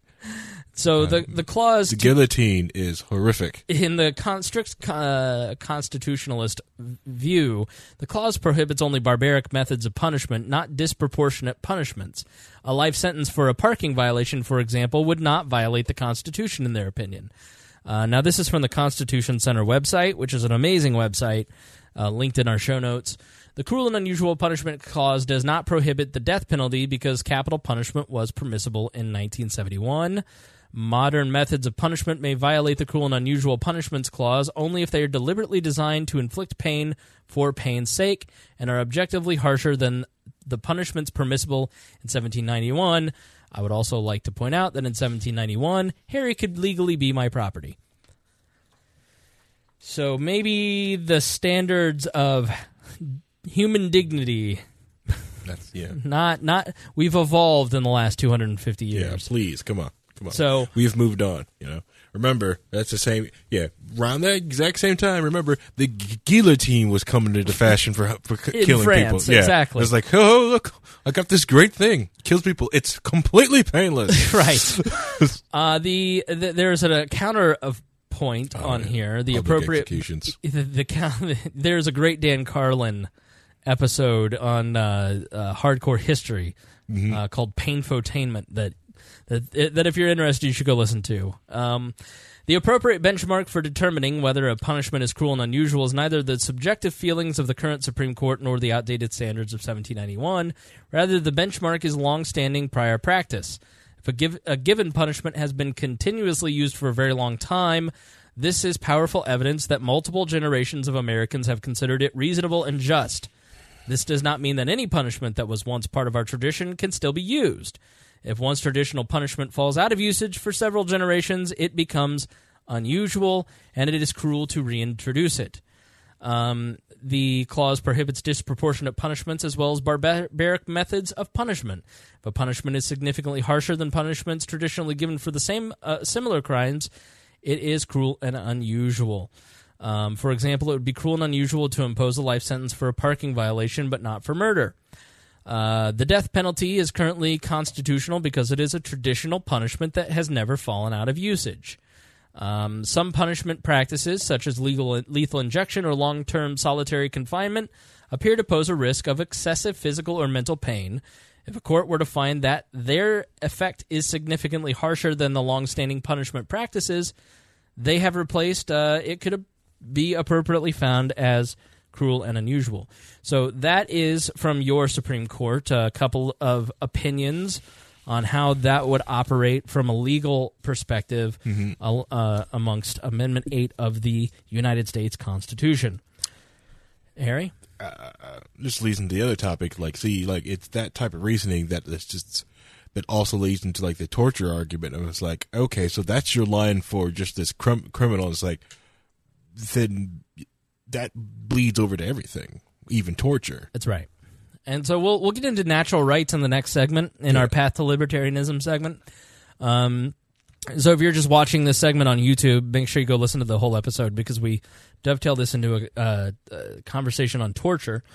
Um, but so why does this matter? I think you have to ask yourself a few questions. Um, uh, J. Lee Miller says, "You know what's cruel and unusual punishment?" I'm waiting to see what he says, and if it's anything other than this podcast, I'm firing him as a listener. Um, so, uh, Liberty Hangouts Facebook page. Oh, Very good, Jaylee. Um, so, why does it matter? As libertarians, aren't we all skeptical of the ability of every level of government to administer their own rules correctly? every level, Every single level? every level. and sometimes things are not applied appropriately. The rule of law is not is not fair and equal as it should be, and so therefore the ultimate penalty, the death penalty, robbing someone of their ability to be exonerated later and maybe have a few free years if they were innocent, in my mind, is just inappropriate and inexcusable as a citizen, as a taxpayer, and it just as a plain human being who doesn't want the government doing things in their name that that is that they consider immoral. Right. Um, anyone in any any innocent person or tortured inmate is the result of voters and taxpayers allowing murder to take place. We are morally complicit. So you have to be completely comfortable with the way that this man died. Now, if you have listened to this and you read some of the links that we've posted in the last two show notes on 305 and 307 and you you have you have wrestled with the question and you have come to the conclusion that he, he killed a 7-year-old girl and whatever happens to him happens to him. I'm not going to shed any tears about it. I understand. I I, I respect your decision, but if you are giving a knee jerk ad, ad hoc, just well, this is just what I think, as opposed to reasoning it out, then mm-hmm. please re-examine your thought. I think you need to give every one of these major s- subjects deep thought and research. Mm-hmm. And I think you have to ask yourself if you would personally torture or mor- murder someone if they've committed a heinous act. Could you be the one pulling the switch?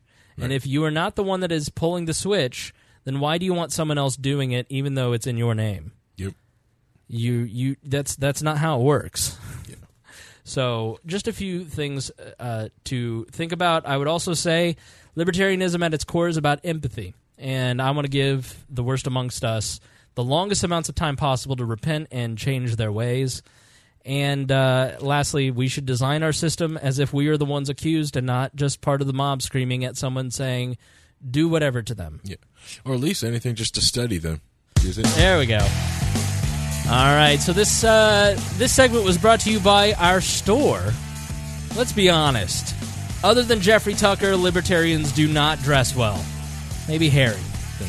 We Are Libertarians has a solution. It is the new We Are Libertarians store. Get the shirt that men covet and women cannot resist now by clicking the link at wearelibertarians.com. Because Dear Leader is generous and thorough, we also have women's shirts. Don't forget to send us photos of yourself in your shirt to editor at wearelibertarians.com and we will post it.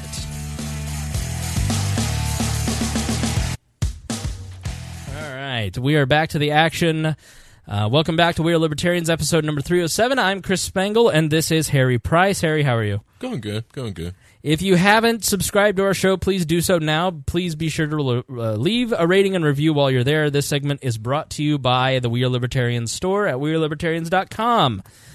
Um, you know, I want to add in a segment called "The Path to Libertarianism." As as you may have heard earlier in the show, uh, we have something called "The Path to Libertarianism" at WeareLibertarians.com that teaches you the basics of of, of libertarianism. And I think it's easy to lose sight of the basics of libertarianism and foundational principles, and and also applying those directly to uh, news stories of the day. And so I want to make a point every episode towards the end in the third segment of of talking about uh, the philosophy that we believe in and grounding ourselves in it, and remembering that libertarianism is constant. It is a constant in our life, and we are the ones that measure ourselves against that constant truth.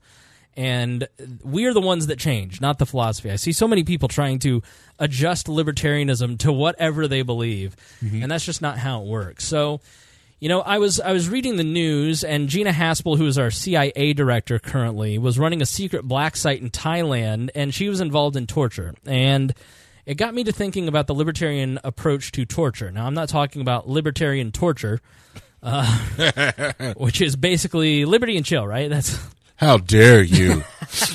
I re people sit there and I yell at them voluntarily. no uh, reading the comments on our Facebook page. Yes, Uh, yes. on on the big page. Uh, go look at our Facebook page. That is libertarian torture. Um, but no, she is our CIA director. She is in charge of. Uh, for the, she's not your CIA director. Okay. Um, so, because of a, of a FOIA request, a Freedom of Information Act request, her cables were declassified eh, three months too late, outlining new details of torture perpetrated by the CIA and uh, Americans during the War on Terror. And Gina Haspel was in charge of a black site in Thailand. Harry, what is a black site Black site. other than your house? How dare you?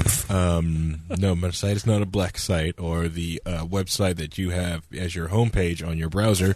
Um, a black site is basically one of those ABC agencies where things go in, things don't go out. No one, know, no one's supposed to know of the site. No one knows where it goes. Right. Yeah, it's it's black as in dark, as in there's nothing. You know, nothing. Nothing's happening here. So the these cables were released, and here what here's what was in the cables, according to the Independent, in a story titled "Torture of Terror Suspect at CIA Black Site Operated by Current Director Gina Haspel," detailed in newly declassified cables. They write the cables dating from 2002 detail actions taken against subse- uh, suspect Abd al Rahim al Nashiri, uh, who in one interrogation, according to the documents, had his clothes ripped from him as he whimpered that he would do anything his interrogators required.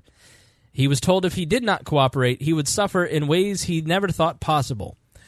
Interrogation escalated, she writes, uh, rapidly from the subject being aggressively debriefed by interrogators while stand- standing at the walling wall to multiple applications of the walling technique and ultimately multiple applications of the watering technique, reads one document referring to the use of waterboarding.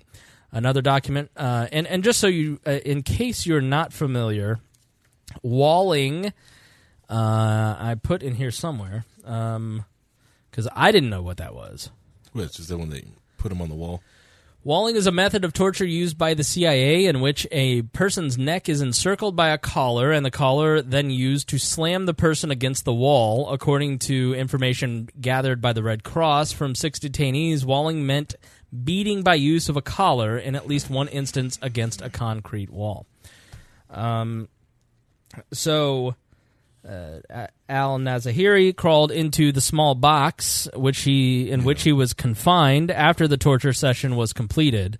The questioners told the prisoner they did not believe he was telling the truth and threatened more action if he did not cooperate. Though it appears they eventually concluded he was not withholding information.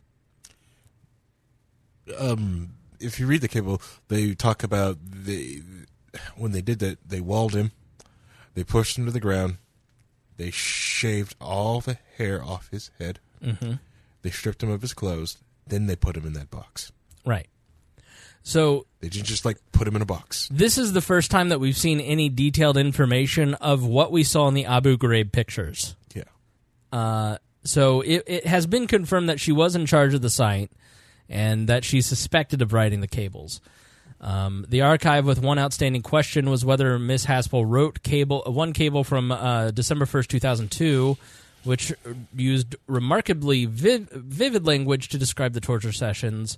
Uh, the interrogator strode cat-like into the well-lit confines of the cell, deftly removed the subject's black hood with a swipe, paused, and in a deep, measured voice said that the subject, having calmed down after his staged run-in with his hulking, heavily muscled guards the previous day, should reve- reveal what subject had done to vex his guards to the point of rage. Uh, Mr. Al Nashiri, a Saudi citizen, is believed by U.S. intelligence officials to be behind the 2000 bombing attack on the Cole that killed 17 U.S. sailors and injured dozens more. He has denied this. He was seized in 2002 and held for four years on various secret CIA prisons in Afghanistan, Thailand, Poland, Morocco, and um, Romania. He was transferred to the U.S. Uh, he was transferred to Guantanamo, where he was eventually brought before the Guantanamo Military Commission and charged with plotting the attack on the Cole. He faces the death penalty if convicted. It's 2006 when he was charged, and still waiting on his conviction. That's a long time ago, Harry. Yeah. Um, so, just so you know, waterboarding is a war crime, both under U.S. and international law, dating back to the U.S. prosecution of Japanese soldiers for torturing U.S. POWs during World War II. So, we pushed to have Japanese soldiers prosecuted for war crimes when they tortured us using waterboarding. And then all of a sudden, Dick Cheney says it's not waterboarding anymore, and we just deny that it is, and we put this person in charge of the CIA. Right. Yeah. And then you've got jackal-heads here in the United States from them always talk about like it's not waterboarding's not that bad. It's not that rough. Christopher Hitchens got waterboarded, one of the, the greatest liberals to ever live, and he was in favor of the Iraq War uh, and and those wars. He became kind of a hawk, uh, and he got waterboarded and basically said, "If this isn't torture, then I don't know what is." Uh, so, I mean, he he was given the full treatment by former security agents. Uh, so he he considered it torture, and he was somebody that was sympathetic to the Bush administration during that period. So I think some of the central questions you have to ask yourself: if you support torture, what is your line? Right. Like, where do you draw the line? Uh, and, and so, if you're going to physically assault someone or sexually assault someone, even, where does that stop? Um, what's that line for you? At what age must a victim be before torture becomes acceptable? Uh, are family members of targeted people also fair game? Will resulting information be useful or utterly uh, unreliable? Because as we'll see, the information gathered during torture is uh, not uh, n- not usable usually. so, and this this uh, this period, I mentioned Abu Ghraib, and for you young people, you may not remember this, but there was a period where some pictures got released of like you, you it's hard to explain to, to people who were in elementary school when this happened the absolute fervor. Uh, yeah. I, I, I, I grew up in a town with um, a major headquarters of uh, it was like 98% white and 2% Muslim. And I had uh, two best friends that were Muslim. Their dad was in charge of something called ISNA. And I saw people in the days after 9 11 go, uh, including one of my best friends who was their best friend, you know, claim. I bet they're they're keeping weapons inside. I'm like, you've known these guys our entire life. Like I saw people turn on these two guys because of their faith. Uh, like they knew these were decent people, but it just the the amount of anti-Muslim sentiment after 9/11 was intense. Uh, and it was 24 7 security by the Plainfield police for a period of time at that particular location. Um, oh, excuse me. Coffee maker. Oh, that's the. co- I thought my headphones were getting too too close. No, no, it's the coffee maker. It has an auto shut off feature. Okay, all right. Well, it scared me. Um, and, and the propaganda around the war. You think that the propaganda around Russia, or oh, that's true. or, yeah. or you think the fervor of politics today it doesn't hold a candle to 2003 and the Iraq war lead up and post 9/11 um, George Bush could have act, asked for whatever he wanted and would have gotten it in the days after 9/11 I mean it was Yeah. there are very few people Julia Carson was uh, the congressperson here in Indianapolis and one of the few people who stood up against the Afghanistan war and was I mean it was it was Yeah. brutal she got poo pooed yeah, down. Yeah. So it's so when the Abu Ghraib photos came out, Mm-hmm. it was oh maybe all these anti-war people have had a point, or Yeah. and oh maybe we're going too far, and oh wow what's happening to us. Uh, here's why. So this comes from Counterpunch, a brief history of American torture. Um, the most notorious of these torture prisons was Abu Ghraib near Baghdad, Iraq, where prolonged vicious beatings, sexual humiliation, and death threats were common, and where men and at least one boy and allegedly numerous women were raped by their jailers. The jailers being American soldiers. As one former guard there quipped, You can't spell abuse without Abu. Abu Ghraib detainees were forced to sleep in flooded cells without mattresses, flooded with water, stripped naked and forced to crawl and bark like dogs, attacked with dogs, forced to curse Islam and eat pork and food from dirty toilets. Old men were dragged around by their hair, ridden like donkeys, and urinated on soldiers like Sergeant Charles Graner, who was fond of sodomizing innocent detainees with found objects. The Christian in me says it's wrong, Graner said of torturing prisoners, but the the corrections officer in me says I love making a grown man piss himself. And then there's the experimentation aspect of torture. Um, we paid two psychologists uh, eighty million dollars to run these black sites. Like they didn't have staffs; it was two guys. They got forty mil each to Oh, wow. to set up these programs. Uh, and as the the nation writes, the CIA just didn't torture; it experimented on human beings.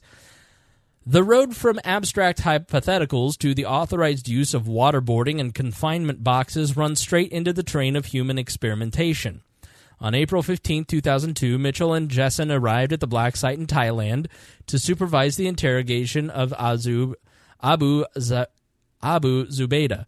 Uh, now, it's been rumored that she was there and helped torture Zubaydah, and that's not true. She was not. Uh, the first high value detainee captured by the CIA. By July, Mitchell proposed more coercive techniques to CIA headquarters, and many of these were approved in late July. From then on, until the program was dry docked in 2008, at least 38 people were subjected to psychological and physical torments, and the results were methodically documented and analyzed. That is the textbook definition of human experimentation. So, It's a black side. They can do what they want. right. They don't exist.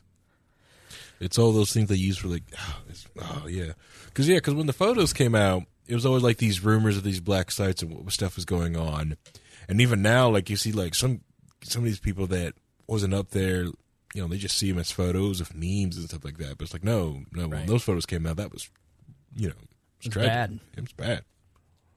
So, what are what are the arguments against torture from a libertarian perspective? Uh, the first is the moral argument, and it was captured really well by Wendy McElroy from Fee in, a, in an article called "Libertarianism and Torture." Uh, and she writes Libertarianism declares that no moral or practical consideration outweighs the right of a peaceful individual to use his own body and property. When rights are breached, the accused is entitled to due process before remedies can justly be imposed, and those remedies must be proportional to the violation. Ultimately, however, I oppose torture not because I am a libertarian, but because I am a human being. Torture destroys everyone and everything decent it touches, including the torturer's humanity, i.e., the guy who's a Christian, but he loves to make a grown man piss himself. Right. Um, and so, if Abu Zubaydah or, or or Osama bin Laden or any of these people are captured, then they're to be put on trial. Yes. yes. They're they're Yeah. you're not you're According not to our rules, our laws, our Right. constitution. right. That's what's supposed to happen. Yeah. It's the idea of holding them into a black site and torturing them. It's just going to cause blowback. And what if they're innocent? Oh, that too. Yeah. Oh, yeah. Yeah. Well, the blowbacks are going to happen. You know, doing it regardless whether they did it or not. But yeah, Right. especially if they're innocent, because you, you. Well, the thing is, like with the, they have no ability to because they probably have no evidence against them, or they don't want to produce anything in there, or they don't want them speaking. Right. But the idea that they can even prove they're innocent, or even just go against of being being held at this site, because we don't know. Like a lot of these guys, if you go through a lot of them, a lot of them still retain they're innocent after all this happened onto them. Mhm. You know, you know, like some of the stuff that happened, you're just like, dude, just kill me, just kill me. Yeah, I did that. Just kill me. Right. I'm tired of this. You know. Yeah, at the end of the day, every person is entitled to not be harassed, and their person is not to be violated.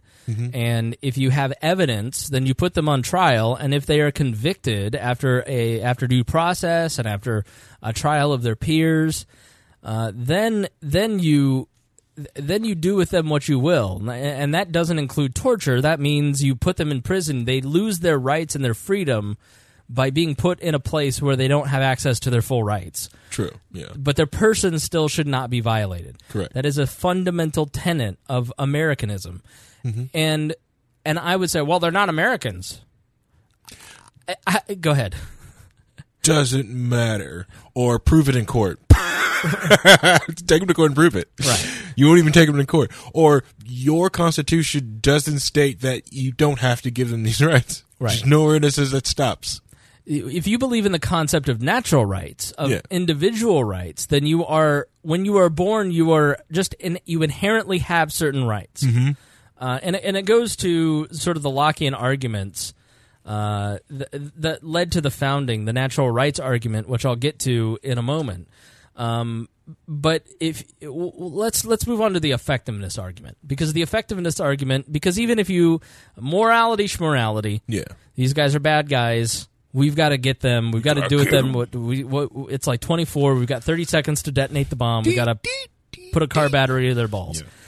Um, Michael Shermer, uh, who is the head of uh, Skeptic Magazine, wrote an article in Scientific American. We've known 400 years that torture doesn't work. And uh, it, one paragraph really stood out to me in this article.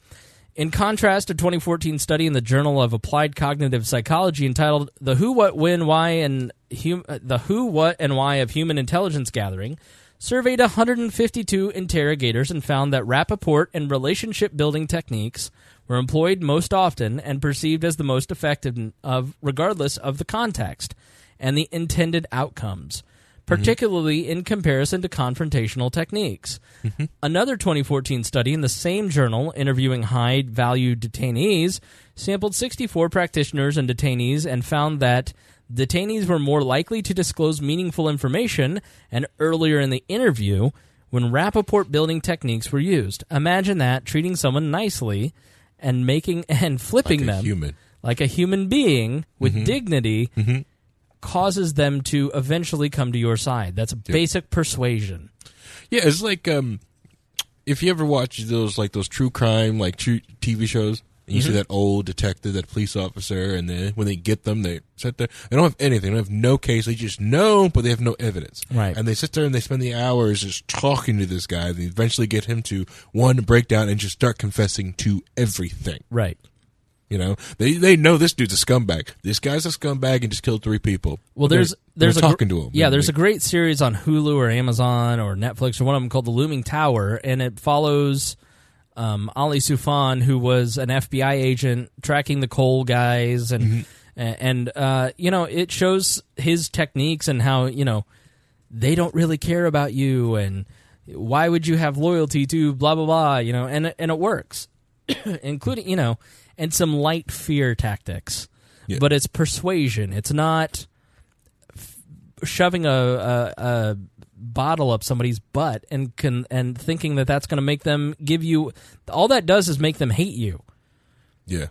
like harry if you hated me are you are you more or less likely to give me what i want Exactly. Yeah, you're not going to give me what I want. I have no reasoning that this is going to stop. Even if I give you everything you want, dude, you've already like broke the barrier, the touch barrier. Like I could give you what you want, and you seem to be enjoying this, Right.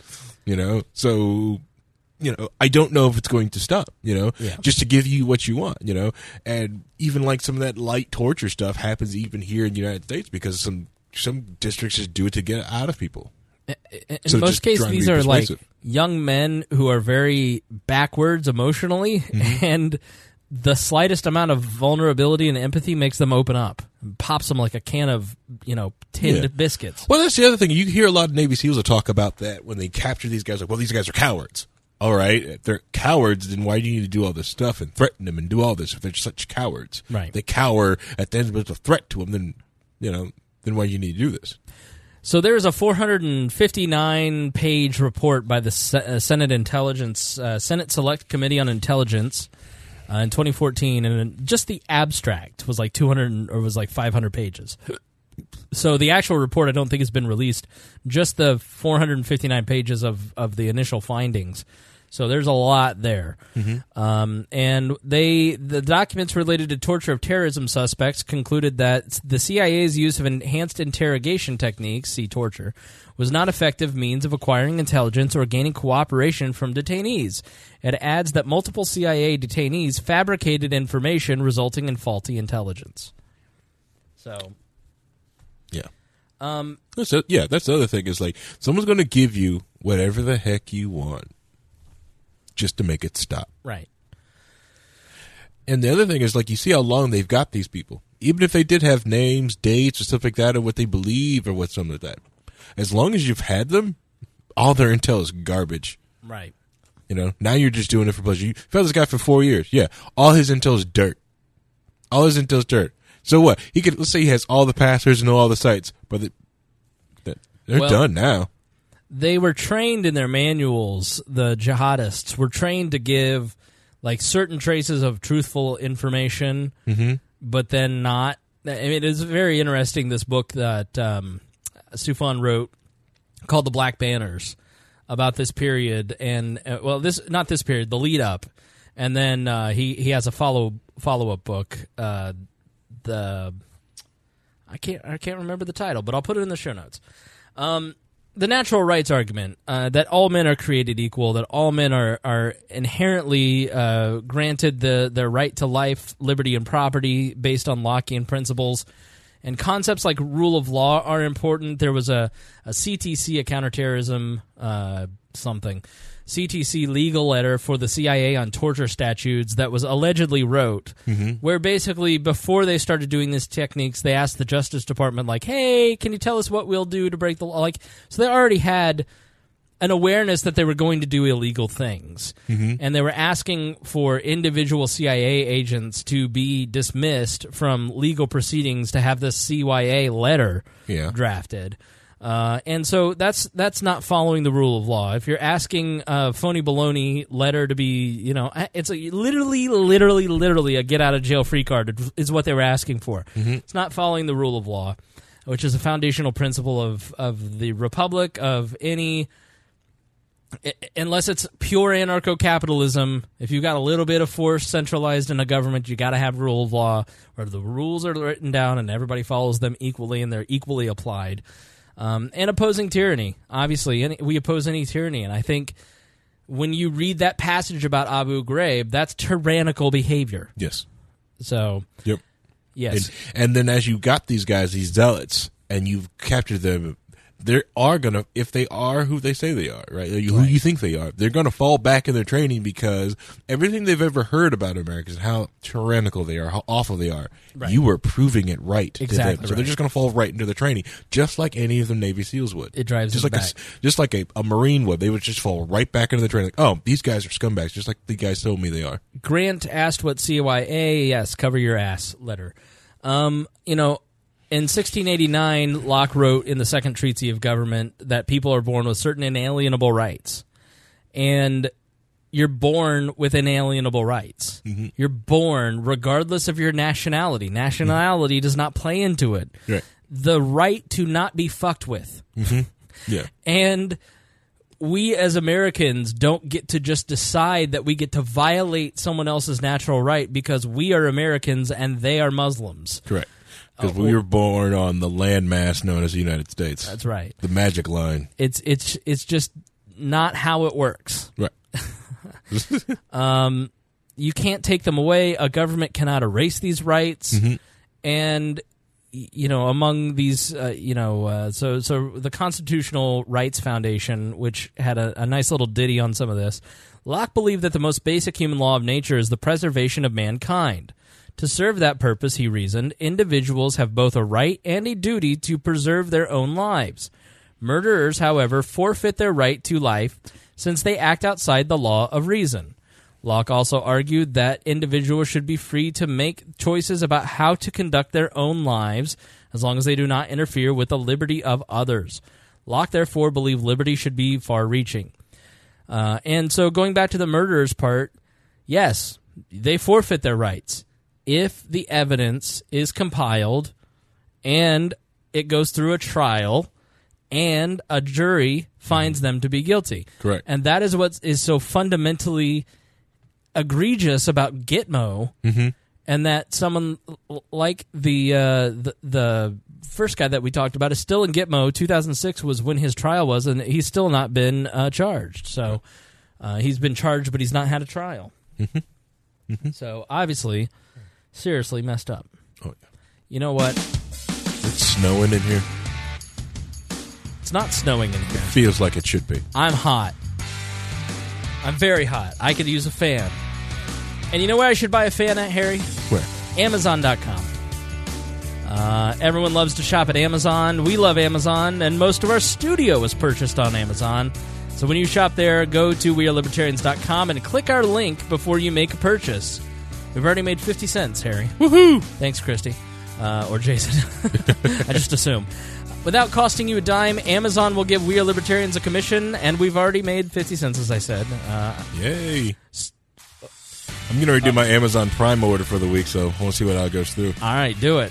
So when you need to get that new infant circumcision trainer for $192 because you don't believe in genital mutilation, get it through our link at wearelibertarians.com or update your bookmark with it so you never forget. And while you're there, take a look at our Amazon wish list to help offset the cost of new equipment. All right, welcome back to We Are Libertarians. Now is our new segment called Undercover News. The mainstream media has discovered their profit centers, and that leaves many important issues uncovered. And in Uncovered News, we bring you information that you need to know. And you can submit a link at wearelibertarians.com. On the sidebar, there's a little uh, thing there. Or look out on uh, Sundays when we post the topics. You can send news there or at editor at wearelibertarians.com. Uh, big news breaking before the show. Gary Johnson has announced that he is running for New Mexico Senate. Uh, and uh, they released a new ad, and here is a little bit of what that ad sounded like. He paid his way through college as a handyman, growing that small business into the largest construction company in the state with a thousand employees and a reputation for ethical behavior. He's an Ironman triathlete, an avid cyclist and outdoorsman, an adventurer who summited Mount Everest with frostbitten toes and a leg still healing from a recent break. During his two terms as governor, he did what people in office rarely do he kept his word. He vetoed wasteful spending 750 times, cut taxes 14 times, reduced the size of state government through better management instead of layoffs. He left the people of his state with hundreds of miles of new highways, new schools and bridges, improved state services, a balanced budget, and a billion dollar surplus. All without raising taxes a penny. He's fiscally conservative and socially cool. GQ magazine described him as absurdly honest and smart. Gary Johnson isn't the norm in politics, he's the future. You know what Gary Johnson will do in the Senate because you know Gary Johnson. All right, and uh, it ends with him being fiercely independent at the end of that video, uh, which whatever whatever socially cool means. But uh, this ad was crafted by Ron Nielson, which I'm no fan of. Ron Nielson. Nielson has uh, desires of being the ultimate power play in the libertarian movement, and uh, I've I've had various sources within the Libertarian Party say that the reason that Gary Johnson had such high payments to consulting fees, i.e., Ron uh, Nielson, Mhm. during his two campaigns, is that. Um, eh, well, it was back payments, but uh, and so I just think Nielson was a very subpar campaign manager, especially in 2016, and uh, I'm frankly disappointed that Gary sticks with him. But hey, st- if if Harry were incompetent, I'd stick with Harry because he's my friend. Uh, that's right, buddy. Yeah, screen five.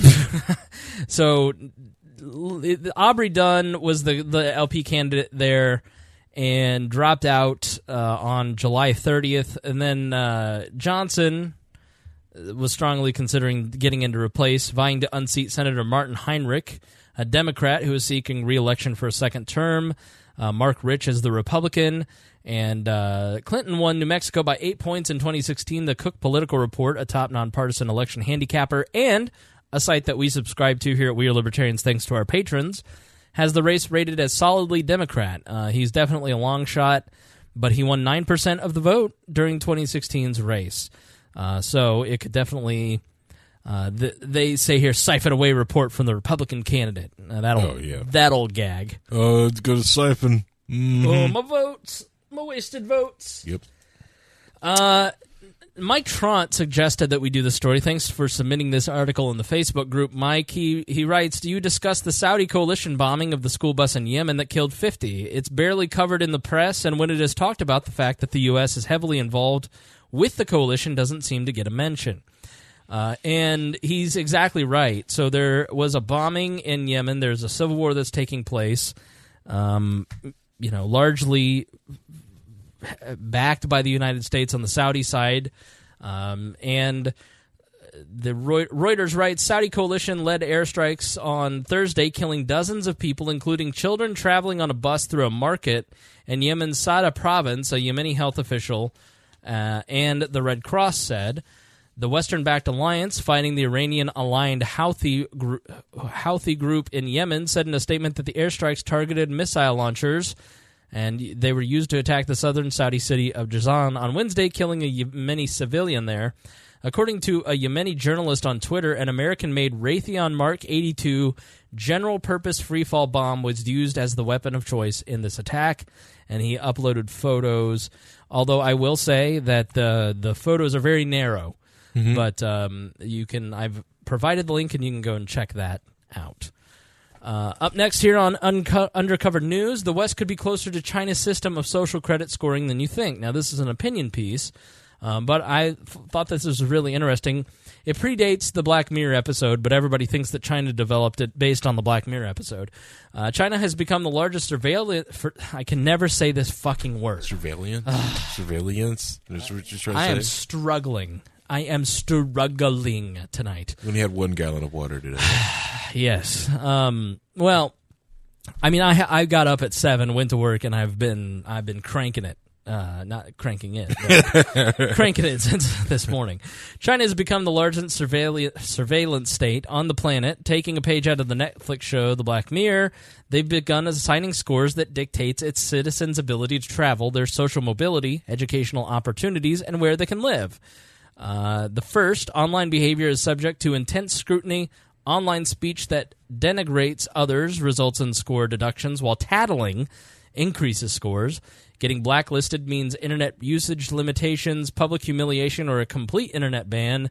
Second, banking and social media information are collected, stored, and evaluated. Even before scoring, speech in China was highly policed. The difference is now bad speech has significant consequences. Uh, the freedom of travel has also been highly regulated. Last Tuesday, uh, CBS reporter Li Hu you're supposed to say Li Hu Hu. No, no, uh, no, no, Who is no, currently uh, no. unable to fly for failure to sincerely apologize for some of his tweets. And it limits access to public roads, railways, waterways, aviation channels, and other such transportation markets. Um, they calculate scores with the help of all of their various uh, social media empires. Uh, finally, here on Undercover News, Undercovered News, uh, well, I want to get your opinion on the social credit thing. Do you think that could happen here? Yeah, because of how people are, and it's always something like that way in um, certain circles, especially with um, in um, in like I don't know how it was in that podcast space. You probably you could probably tell me, but like when you hear YouTubers talk about it, when they go to like, well, how many subscribers you have? Right. Would you subscribe? Would you like to dislike right here? Where are you on Social Blade? Don't talk to me until you get this on Social Blade. Right. And it's like, oh, and if and considering to get on YouTube to do anything on YouTube, you you get a channel, so technically, then everyone technically is sitting there on Social Blade on, on all their analytics and all the metrics. So some people won't mess or network or do dip with certain people depending on the Social Blade numbers. Sure. Which, yeah, Now probably you now you add government force to that social proof. Right. And then you get these jackwagons who wants to do all this ID COAID crap and their and their freaking cryptocurrency bull crap and gets even scarier. I have no idea what you just said. I don't want to get into it. but it's um so yeah, can I see it happening in some awful corporatist dystopia version of the United States that it's that I feel like we're marching to? Yeah. Yeah, it is Yeah. because that, especially when like certain people, because they don't want to know how. Well, how can I trust you? How can I do stuff like that? You, you because you know how many different jobs have you applied for that they wanted to see? Well, well what's your LinkedIn profile? You know, what's your? Uh, can we see your Facebook profile? Right. I, I've like, I remember applying for a job. I was like, can I see your Facebook profile? No, hell well, the- no. Well, there were articles this week that people who liked Alex Jones on Twitter, they followed him on Twitter and they were denied their applications to college. And that was the reason. wow. Who boy. I know. I, man, Imagine James Neese in a world of social credit. One of the original 4chan moderators. See, yeah, yeah, and that's the thing. It's ah man, it's uh, people. I hate all of you on the internet. I don't want you guys on. You guys need to get back off. I miss the '90s. I want to be complicated to get back on. I want you guys off. You guys Isn't that what. Discord is? You guys are terrible. You guys, the Discord. If you love, if you love, if Harry is your favorite co-host, you're gonna love Discord. Yeah, Discord's nice. That's the the, the Harry, the land of Harry. Yeah, it's nice.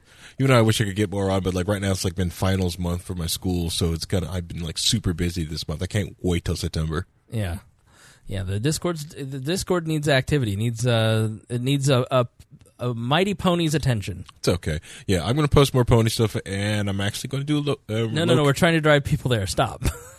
if you love ponies, okay, uh, and we're Gen Four ponies, um, don't bring that Gen Three group, but um, or just like just generally most of the stuff that's going on, it's like tech talk, or just like getting into different like talks, like that people really get into. It's it's also neat to have like a conversation away from the you know Zuckerberg. That's Right. that's the other thing like that. And uh, granted, I will say this: that if I would have thought the Discord would be what it was when I first started it way back then, I don't think Discord would be my first joint because I never, I, when I first started, I didn't think that many people would come down there. yeah. It didn't. W- What would it have been? Um, Keybase, Keybase.io, and we would have went to like some all super private, super crypto cryp- crypto secure encrypted key server. So you, so you basically just want been nerdier why as don't you why don't you just have a chat with you and Paul Copeland and, and James Neese then because and Reinhold that's all that would be there. Possibly. You, realize what we're trying to do here? We're trying yeah, to yeah, I get that. I Build get community. that. I we're, get that. We're not supposed to build fancy places for you and your four friends to hang out. We're trying to engage the audience, Mm-hmm, mhm, give these lonely people friends. That's what the Discord's for. Yeah, it's fun. Hundreds of friends on there. I, and one, one thing I want to know is I wonder if Dear Leader knows that when he listens to Spotify with Discord open, Mhm. that it tells us what you're listening to. I don't care. I listen to I, the Who. Yeah, it's was- basically the I was Who. sitting there like looking at it, it's like man, mm, the Who. judging. No, I like the Who, but I'm just gonna just judge your entire Uh, playlist. you go for it, buddy. So Can't my- wait. my- wait, you play something so I can judge it. My Bumble's connected to it too, so they ju- everybody judges me online. That's just it's. I have my own social credit system, and it's this audience. Yeah. Uh, all right. Final story here in undercover news: uh, fans outraged gay actress Ruby Rose isn't gay enough to play Batwoman. From Reason magazine, the CW fared uh, poorly in casting Ruby Rose, who is the very attractive Gender fluid actor. sharp-faced woman from uh, Black Orange is the New Black. Orange is the New Black. She was um, uh, Ruby Rose was amazing in um, John Wick Two. I mean, Okay. amazing. The character that Ruby played was God. That was freaking Beautiful amazing. eyes, short Um, hair. Was it something the way like because it was playing a deaf character and went through it and was just so deadly and serious. It was just like I've never thought Ruby Rose could do type of that because Right. I've never, you know, it just seen like photos, you know, of uh, Ruby from um, Orange is the New Black, but seeing Ruby Rose and like John was like, oh, huge fan. Started following her on Instagram. I was like, this is I'm I'm watching this. This you know. What, what else are you going to do? What else can you bring to the screen? And the idea that Ruby Rose to play Batwoman was like, that was to me when I first heard that, I was like, perfect choice, Right. perfect choice. So she gets Maybe cast. too short. She gets cast to portray Katie Kane, Mhm. uh, Kate Kane, in an upcoming Batwoman show on the CW. Her character is a Jewish lesbian. Rose is gender fluid and part of the LGBT commu- community, but not Jewish, which isn't good enough for those who think the actor must check off all the same boxes as the character. Rose was attacked on social media and quit Twitter over the weekend. Uh, d- turned off all the commenting on her Instagram and basically like put out a post saying like I've been gay since I was 12. Do you know what I've had to put up with for this community? And oi. Uh, so she didn't say oi, but it, it's like uh, the intersectional politics Yeah. Is if you don't match all these boxes, it's it's just it's literally a hell. And I wonder how long before you know uh, a a lot of the people on, now Hollywood is going, oh, the mob is crazy. What have we done? Right. Yeah. And they created the mob. They they live next to the mob. Right. You know. And But I want to take Reason to task, and it's not Reason's fault. And I'm sure we've done it and will continue to do it. Twitter is not news. And there's this thing in the media where we take tweets and we turn it into news. Char- the one year anniversary of Charlottesville is not news to me. Okay, a hundred like it was news when it happened, right. but a bunch of Klan people show like I've lived in Indiana my whole life, and I've only met one Klans person, and this was the only state that elected a Klan governor. Now I'm sure there's been some hidden Klansmen that I've run into, but I've only met one white supremacist who was proud to be white supremacist, and no, he was not a former co-host. Uh, Like there is a very small amount of people in this country who are white supremacists, Nazis, KKK members. Okay. But if you turned on CNN or listened to the New York Times podcast or listened to the mainstream media the past week, you would have thought that the Klan was a ruling political, a dominant political party in the United States of America. Right. You're creating a story. You're mm-hmm. creating a narrative, and you're creating something that isn't true to try and further a, an agenda to push other elements. Correct. And the right does this too with the intersectional politics stuff. This is certainly ridiculous. Mm-hmm. There isn't any reason for anyone to be upset that an amazing actress, regardless of her ability, but it is good that someone who can identify with the character is chosen to play this. But just because some wackadoodles on Twitter have a problem with it, it doesn't mean it's a real news story. Even even if they don't like completely identify with every aspect of a character, you're role playing a char- you're acting Right. out a character. Right. It's a character. Appreciate art Right. for what it is. You know, it's it's a character. Right. So I, I is every Batman villain supposed to have that same ment- men- mental instability? so you know CNN mm-hmm. interviewing or NPR interviewing Jason Kessler, the white supremacist. I understand why they want to do it because I I understand why NPR wants to do it because they did a long form interview with him trying to understand what he believes and who he is. CNN, fuck you because you had him on for two minutes and you know you're not getting anything of substantive value. You're just push. CNN is just propaganda. Give me that sound clip. It's just the same. All, t- all TV news is insulting to your intelligence. Don't watch it. It doesn't matter if it's Fox News, MSNBC, whatever. It's insulting your intelligence. Don't watch it. Uh, so, th- but having him on is just to propagate a prop, uh, keep going a narrative. Um, with this, you know, pulling some tweets from half a dozen people and then saying it's a story is just Streisand affecting. And so sympathetic people who are sympathetic to the intersectional politics run to their barriers and go, We've got to defend our side. And then our side goes, We've got to defend our side for freedom and individual rights. And so you're just not doing the public any uh, decent service by continually treating Twitter as if it's some kind of news source. It's not. You know, when we've got American bombs killing 50 children in a school bus in Yemen, that's a news story. Yes. That as an as an American taxpayer, I want to know that I am complicit in killing children in Yemen, and I want to know why as a taxpayer, and I want somebody to find out who's the who is Raytheon paying in Congress to have that take place. Right. Uh, I could see them doing like a maybe a memorial on the young um, the person that get, did get killed in Right. Charlottesville. That makes sense. Yes. Okay. You know, and then, uh, but that's it. It's not that it's not not a news story. Yeah. And it's not inappropriate to say a year later how, what what has changed in America. How are we dealing with it? But wall to wall coverage all day. Yeah. Come on. Come on. Come on. Come on. Go back to Russia at least. Come on. All right, uh, almost uh, to our last segment here, uh, the mailbag. So, if you want to write in, uh, editor at WeareLibertarians.com, or you can leave us a voicemail by calling the number at the bottom of the of the WeareLibertarians.com website. Call uh, the Google Voice number. Leave us a voicemail, and we'll answer your question. I'm so glad that he's on the video chat. He's in. He's uh, a Patreon member, I believe.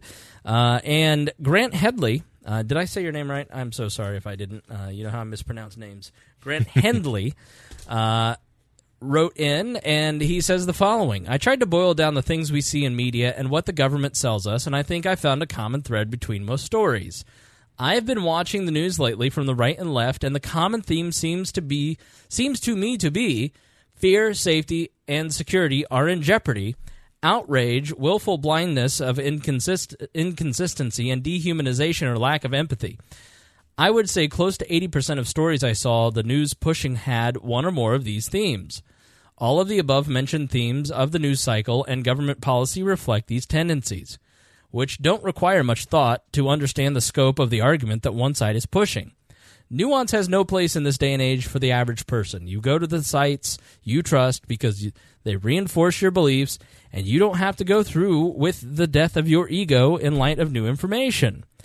Honestly, this may sound kind of dumb and far fetched, but I heard a podcast with a psychiatrist and who looked objectively at where the culture was going and said that the reason we are heading this way was to was the deification of self-esteem and happiness over reason and purpose. So thanks for writing in, Grant. What do you think about that? Sorry. I was I that's all right. You were reading the you were reading the chat. Um, chat. So I totally agree. I believe that uh, you know most of what the news does, having worked in media and continuing to work in media, and my entire job is to get your attention and to stop you and to get you engaged with what I have going. So then you can join the Patreon. So then we can keep this funding, and I can, you know, uh, pay for various services and freelancers and things like that. So, you know, get things set up and get things fixed. It's, Right. And so there's there's a problem with media when that becomes your focus is I have a commodity in an audience and I need to wring money out of them. And so when you commoditize your audience, you start to do things that are improper. It's that are unethical. You start to scare them to try and get their uh, attention. You try to make them think that they are in jeopardy. You try to trigger those fight, fight or flight responses. You know, you try to outrage them and stoke an emotion. It doesn't matter what the emotion is, as long as there's an emotion. Um, you know, and that's why you really have to treat your audience as you know. My goal with every show, and Harry and and every, everybody that's in We Are Libertarians, our goal is to give you information so you sound smarter when you're talking with your friends. So when you're having Facebook fights, you have more confidence in your knowledge. That we give you an aha moment or make you think about something in a different way every time you tune in and every segment. You know, so we're our focus is on what we are giving you as broadcasters, as a program. And when you do that, then you you grow and you do things the right way because you're putting your audience first. It's when you start to put money first that you then start to flip things upside down. And I think that's where TV news first uh, has really fallen flat. That's one thing I also do like uh, in respect of Wheeler because Chris does a great job of one gaining everybody's trust, being trying to be factual, showing his sources, not being shy. Like, no, this is where I'm getting my things, from, not being Right. shy about that. You know, showing them like this is where I'm going for, and he builds that trust. And he also doesn't sit up here every week after week selling things that he one does not or will not use just you know basically violating the trust does he use amazon? Heck yeah he uses amazon.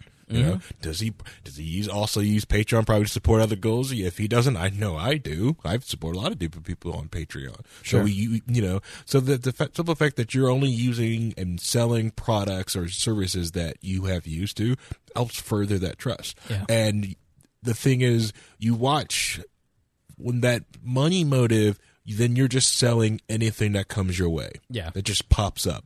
Like i joke about it you know say like you know if you you know if you run a like a beer or a um coffee place you want us to do ad for you i'll drink your stuff here on air. Like i joke about that but if your coffee sucks your beer sucks i'm not going to drink it or put it up here on the air. No matter how much it well okay you know you know, I'll sell that. I'll sell it quick, but and that's where dear leader's in charge. Um, but yeah, it's that money motive because you also think with CNN is because they will push the thing that get the ratings, they'll get the ad revenue out there and get that ad revenue generated. Yeah. Yeah, it's you know, it's sometimes when you kind of respect certain like news places or something like especially podcasts when they'll go like, "Hey, they're an advertiser of this show. This is what they did wrong this week." And I like I I loved watching like um especially um places that do that. Like um, one thing I like to do is Threatwire from Hak5. They do it totally. um revenue generator just kind of we libertarians are not trying to work, run on ads be, so they can be objective of privacy and security threats of everything that's out there. So Yeah. they're not saying beholden to anyone. That show's completely funded by the crowd. We know that we need to support that show because if they had to take rev- ad revenue, it's like, you know, okay, then, then they will never be, you know, objective on, every, you know, whoever giving the ad revenue. Yeah, so I think you have to pay attention to where the money's coming from. It doesn't mean that there isn't good journalism that comes out of CNN or the New York Times, but you have to remember that it's corporate media, Yeah. first and foremost. So, all right, thanks, Grant, for writing in. If you want to write in, then please uh, send us a letter at editor at wearelibertarians.com or send us a voicemail. All right, switching gears. On the line is our good friend Brian Nichols of The Brian Nichols Show, which you can find at briannicholsshow.com. It's N I C H O L S uh, in all the podcast apps. Brian, what do you got coming up this week? Chris Spangle, thanks for having me on. Yeah, this week I'm actually going to be joined by another special guest. I am joined by the uh, the editor in chief and founder of 71 Republic, Matt Geiger. We're going to discuss his uh, new uh, venture there at 71 Republic. Uh, discuss the value of a uh, a more decentralized news source like uh, what he has there, and we're going to discuss where things stand in the libertarian media as things are going forward.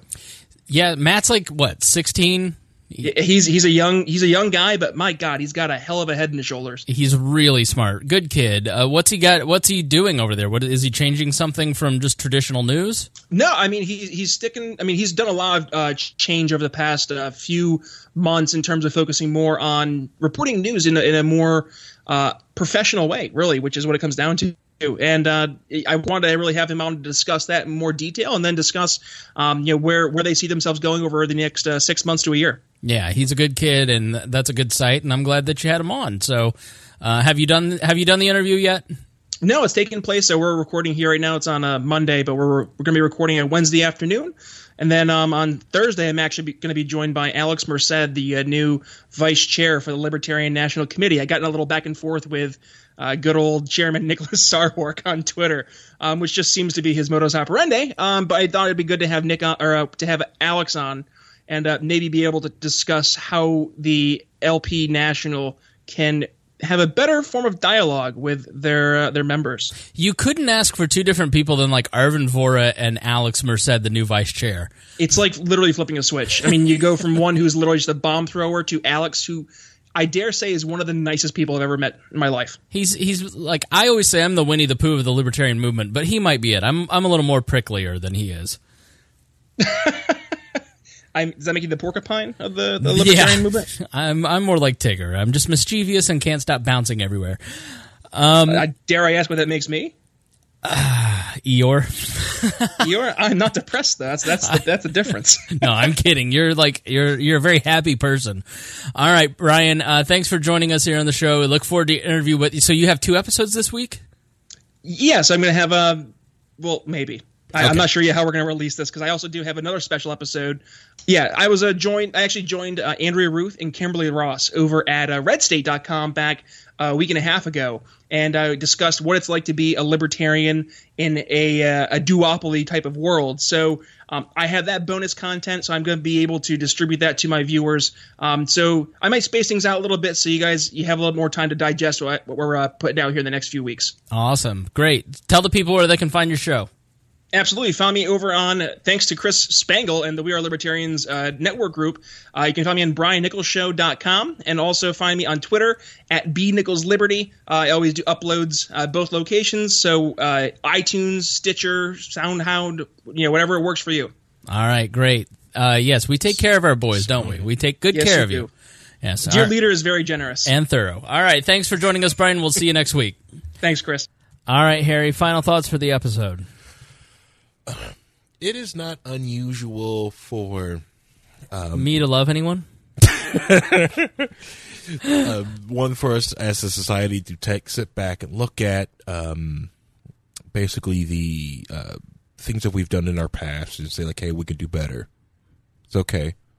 We we do, you know, it's not the first thing, um, quote unquote, like I said, Western society has done. Right. We can we can be better once we found a better solution, or it can just identify like, hey, this doesn't work. It's okay. Right. We can you know we can change and we can do better as a society as whole because regardless of what you think or not it's like you know is this thing going to work is this going to work to 20 years it's like it, it's to me it's almost still shameful that the only punishment we can really come to think of is this very lazy idea of one putting someone to death Right. you know, or that the only way we know to get information out of someone is to put two st- put a stone over their chest and just put stones on top until they commit to, the, to say that they're a witch. Yeah. It's you know it's that's all I see when I hear all that. So yeah, that's that's what that's my final thought on those two subjects. Also, hey, Loki Wall's back on Wednesday, and we'll do Liberty Chill on on, uh, Indianapolis edition. I'll put in at Triton on Friday, so come hang out. Yeah, absolutely. And make sure that you uh, sign up to start your own Liberty and Chill. Uh, I, I like this song so much. We're going to use it as the outro. uh, the Liberty and Chill sign up form is at wearelibertarians.com. Go check that out if you want to start your own social group. And I think that is key. It's it's about getting out and talking to people as human beings and in person. and empathy is key. So, thanks for joining us. Uh, I, we were talking here just a moment ago about some tweaks to the new new format, maybe cutting out a couple segments or rearranging some things. So, it's a work in progress. Hopefully, you like that, and hopefully, that makes your listening experience easier. That's why we're doing it. Uh, and giving you more resources to share with your friends and start winning more people to libertarianism. That's what we're here for. And we thank you for joining us. Be sure to support the program. Go hit the big support button over at WeareLibertarians.com. Donate with crypto, PayPal, Patreon. Shop with us on Amazon. And uh, if you if, if financially, just forget that. Share the podcast, man. Yeah, share. Go give us a rating and review. We support we support you, and so we'd like you to support us. So thanks everybody for joining us here on We Are Libertarians, and we will see you on Friday.